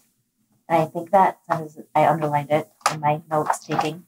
Um, it's powerful because it it speaks to your own self as well as relationship, friendship, work, like anything, right? The more you absorb these experiences, the more you grow and evolve and learn from it. Like you said, learning from like in the last podcast, you can share it to somebody else that hmm lives in Right. real life. You know what I mean? Yeah. Um, so I thought that was really powerful. The book is just, even if I didn't know you guys, it's it's so well written and has so many great gems for anybody, any part of their life, whether they're young, older, in relationship, single, married, divorced, Situation. situation, anything. And you guys keep things so vague, but at the same time so specific Mm. that anybody can relate to anything. Right. So I think it's amazing. You see, for me, and before you, I hadn't picked up a book in like 10 years. No exaggeration. Like, in about 10 years, I have not picked up a book. And this was the first book that I've read in a long time. And it was tough, not because it's a tough read, but I had to get myself back into that groove mm-hmm. of not reading and falling asleep because it's just so soothing. As I was reading it, I felt myself in every chapter. There was a little bit of me in every chapter because You can pull from. I'm a woman. I mm-hmm. I know her. I've been pulled. We've had these conversations. I felt like reading this book, aside from like them answering like questions from emails and stuff like that, like I felt I knew the book. Like I've heard, I I enjoyed the read because I know them, and I could hear her. It was her voice. Yep. It was RaShaun's voice. It was her mother. Even though, so when I met Miss Norma, she already had dementia, but it's the same voice. It's the same. I can, and. I can, I didn't need the pictures. I can see her. Mhm. You know, I see, yeah, even like crisscross applesauce, the conversations and Mhm. it was the the book was so it was vivid it was real and and i enjoyed it not because it's who she is to me. It's because it's it's legitimately a good book. And i am a person with a numerous of situations that i go through that i've been through that i am working on. And this this helped. This helped on, and I've had conversations with RaShaun and I've asked for his input as a man and we've had conversations. A lot of times I go for bat for him because she's tough. And I'd be like, leave him alone. Like I, you know, I, I go to, I go to bat for him and we've, right? Yeah. I, so You're his defender. I, I definitely right, and defend. This book is different only because you guys are in the public eye and you are so real with your podcast, your conversations. You guys kind of just put everything out there, right? There's Mhm. no major secrets that you guys keep from your viewers and your fans. So it, we don't have to be close to you to get the same feeling Right. as they will As right. right. because they'll see your voice, they'll hear you um, just from hearing from the podcast, right? They'll read along with you. But even if they didn't read, you know, listen to the podcast, and No, I think that this book is just a highlight of Life. life. and it's That's not serious. robotic. I told you, like it's, Life. it's your it's your experiences, and at towards the end, it it is almost a self help book with all the questions and exercises that you put in there, Right. but it's not ro- it's not robotic. Right. Like it has actual authenticity. To There, it. there's, there's so much to gain Yeah. from reading this book. There's so much self reflection mm-hmm. from reading this book. You don't have to know you personally. And even know you don't even have to watch the podcast. Yeah. You can read this and say, wow, this has been me. This is me. I, you know, like there's men or women Or just judging or just judging, people. being Yeah. that person that, This that talked, be. that talked about Mhm. this, I can right. forgive. I've been this person I can grow and evolve. Yep right? I can become closer with God. Yeah. I can have a breakdown and come out on the Mhm. other side of it. Yeah. I can feel everything slipping out of my fingers and and get it back. get it back. Yeah. I, Tenfold. I Yeah. can find the gray areas. It doesn't. And There's a, there was a lot of in the gray area. depth. Yeah. And we still learned about you guys too. So like mm-hmm. even with people knowing you, I still learned things about you and boss that I, you know, Yeah. didn't know about. Really? Yeah. There's a, quite a few that I don't obviously want to give away, but there are some things in there that I was like, wow, one boss is crazy as hell. But like besides that, I you know, gonna say, if you don't buy the book for no other reason than to hear the little Sean feet dangling, And you got to read it to know what she's talking about. right, right, and You you know. know the moments where she's like, "We can laugh about it now,", Now. Oh, and we did. right, You know, right, When you're removed from the thing, you're like, "Okay, my friend's not in pain right now, so we can laugh about it." right, right. definitely will laugh, cry, Clearly, head, Yeah. everything. circle, highlight, exclamation point in different parts of the book. Um, there's definitely it, it's, it's a good book, man. I do think that people should read it with a highlighter. Yes, Mhm. 100 percent. Like I have, yes, guys. I have Like when we were talking about giving out um, book boxes with, you know, special gift, Oh, that's gifts for different people. Yeah. I was thinking about putting a highlighter Yes. in there. Yeah. You know, That'd be great. they're just things that, you know, like we go through life and we hear things like I, I mentioned one of the things that was said to me, you know, when, when you know better, you do better. There's certain things that people say or that you read that stand out Yeah. to you that can, it can seem so insignificant, but it can really Carry through your life. so much. your Yeah. life, even even if only by a degree. Yeah. But that Mhm. degree can snowball into bigger things. Yeah. Bigger, Right, greater mindset things. change. Do you know what I mean? You know, so so I appreciate this this book club that we did here This, yeah. because it it opened up something in me that I want to continue to read. Mm. Outside of Come the on, book. read. I like that. I wanna- I wanna- wanna- Continue to grow. And Heather gave me a book, but she didn't give it to me. She told me about a book, and it's called "You Are Badass." Oh, I've read that. And I- So need to read that it, is yeah. my That's a next great read that I will be starting not tomorrow because I'm tired, the day after. So so thank you for sharing, for for Yeah. For helping. with the assignment. Well, no, no, no, but no, but even even as a consumer, because I bought the book. Right. right. Yeah. You know, as a think we cons- all We bought all it. bought it. and then we got our we got our assignment. We were like, oh, okay. Here I come with I was the. like, well, I, I don't think my I know. book showed up till I April 19th. right, so my I response was like, yeah, I bought the book. Just waiting for it to come in. Like, no, no, no. No, no. Like, this week. you know, And then so it came in a text, and I was like, well, um, you know, so so e- so even though, you know, I felt like I knew the book, I I, I have it. appreciate it. Right. reading again. It did. And hopefully it And- sparks people to do groups like To this. do- yeah. To want to Within talk. their circles. and well, that's what I'm hoping that this episode will do. I hope that, you know, women get together. I hope that men, Men. get together, Men and women. read the book, and then come back and mm-hmm. share their thoughts and their commonalities yeah. and where they hope to evolve to and look at some of the assignments and look at some of the questions and question themselves and Mhm. figure out how they want to be better and how they want to make their relationships better or Or- what they hope for their relationships or what do they need to get out of? Because it's not just about how to make it better, but when do you know that this is just not it? Mhm. Because it's not, it's not just like, well, how do I make it better? How do, how do I push forward? Also- When when part in there when- when to jump when to ju- when to say you know when when did? Wait, what were you saying? The part There's somewhere in there where you say, you know, when do you decide that this is worth fighting for and when it's not? Absolutely. And having the strength to leave and know that it's going to be better. And Mm, I'm an avid reader and a little bit of a book snob. And what I found about this book was that it was highly approachable, but still insightful.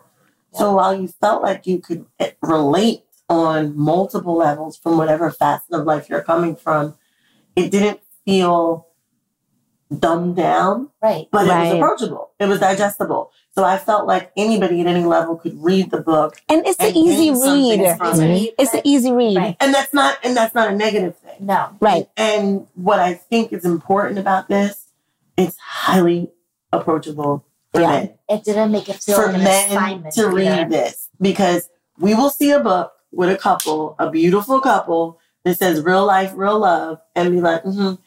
Let me put this in my wife's Christmas basket. Like this this is a book a man can read, enjoy, Mhm. learn from, grow from, conversate, converse about rather right? friends. You can yeah. have a you can converse about this. Uh, you know, from a people. you could con- you could you could conversate. It's not a word. I'm I'm sorry, y'all. It's just. But we like it because it's easy. you can. I despise As that in- word. It's not a word. It's not a word. You can conversation about it. You can converse about it. You can get together with your boys, and it is something you can talk about for real. Yeah. Well, you know, I I hope because I get a lot of DMs and emails from men that have done their girlfriends, partners, wives Wrong. Looking for the dirty, the clause, the and out they're clause. like, "What do I need to the do? blueprint? The blueprint, yeah. How do I dig myself out of this hole? What was the catalyst for you to forgive? Just tell me what I need Read this do. book. I'm gonna do it. That's it.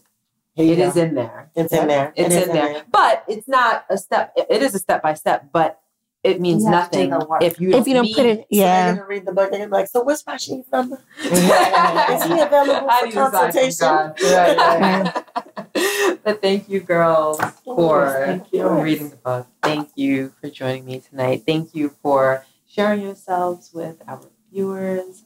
I appreciate you guys. I love you guys. Comment below if you want more group chats, more girl talks. Yeah, let us. You know, let us know how you feel because we enjoy this. And I was very reluctant. Don't get me comfortable. Stop it. I, quick enough. I cannot reach the two of y'all legs quick enough. no, because I was reluctant about coming back on this. I they, They repeat a stretch. they annihilated me. This was The name of the episode is Cluster Bleep. It was. wondering what she's no, no. about. Don't go look for is it. Don't go look for it. It is a painful watch. Don't watch it. But in case you're what? It was painful. It's painful. It was. Anyway, anyway, I never. There was nothing wrong with me in the first place.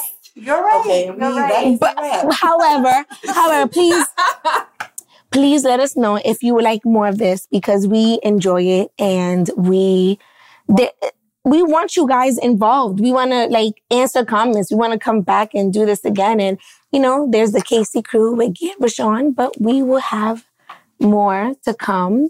And we will come up with something clever, and I want to do this more often. We want you to come into Yeah, let us know. Casey Trap. Let us know because um, real talk. If you um, I'm not being serious. Like they be, didn't say you because they be laughing. why you have a persecution? complex? said you were serious. Like, I'm not laughing. I'm, I'm, I'm, I'm here with you. I'm here with you. I'm here with you. Wait, with the shimmy. with my shimmy. Um, yeah, if, if you find that you've gained anything from our conversation, if you've made it this far, um, let us know because if you do, then we'll do um, more talks like this, but more concise. I think moving forward, I would want to have like maybe one topic. Yeah. Yeah, yeah, yeah. Cover 'Cause we can one talk for four topic. years. Huh? Yeah, we can talk for four years. Yes, I mean we can talk forever, but this was more so in book club format. Yes. Which you know goes on until everybody gets all of their rocks off. Yeah. So, and I think that we did. So, And I think we did a better job. We're not speaking over each other. You guys can understand this podcast. yeah, yeah, yeah. great. You did great. Yeah, and I, We I took think it. our, and our production was much better Yes. this time than it was Thank you, um, the, the last Thank you. where we were trying to pull it together on the couch So patient. So anyway, thank you for rocking with us. We appreciate you guys. This was another episode of the Casey Crew, but with a different crew. Oh. Toodles.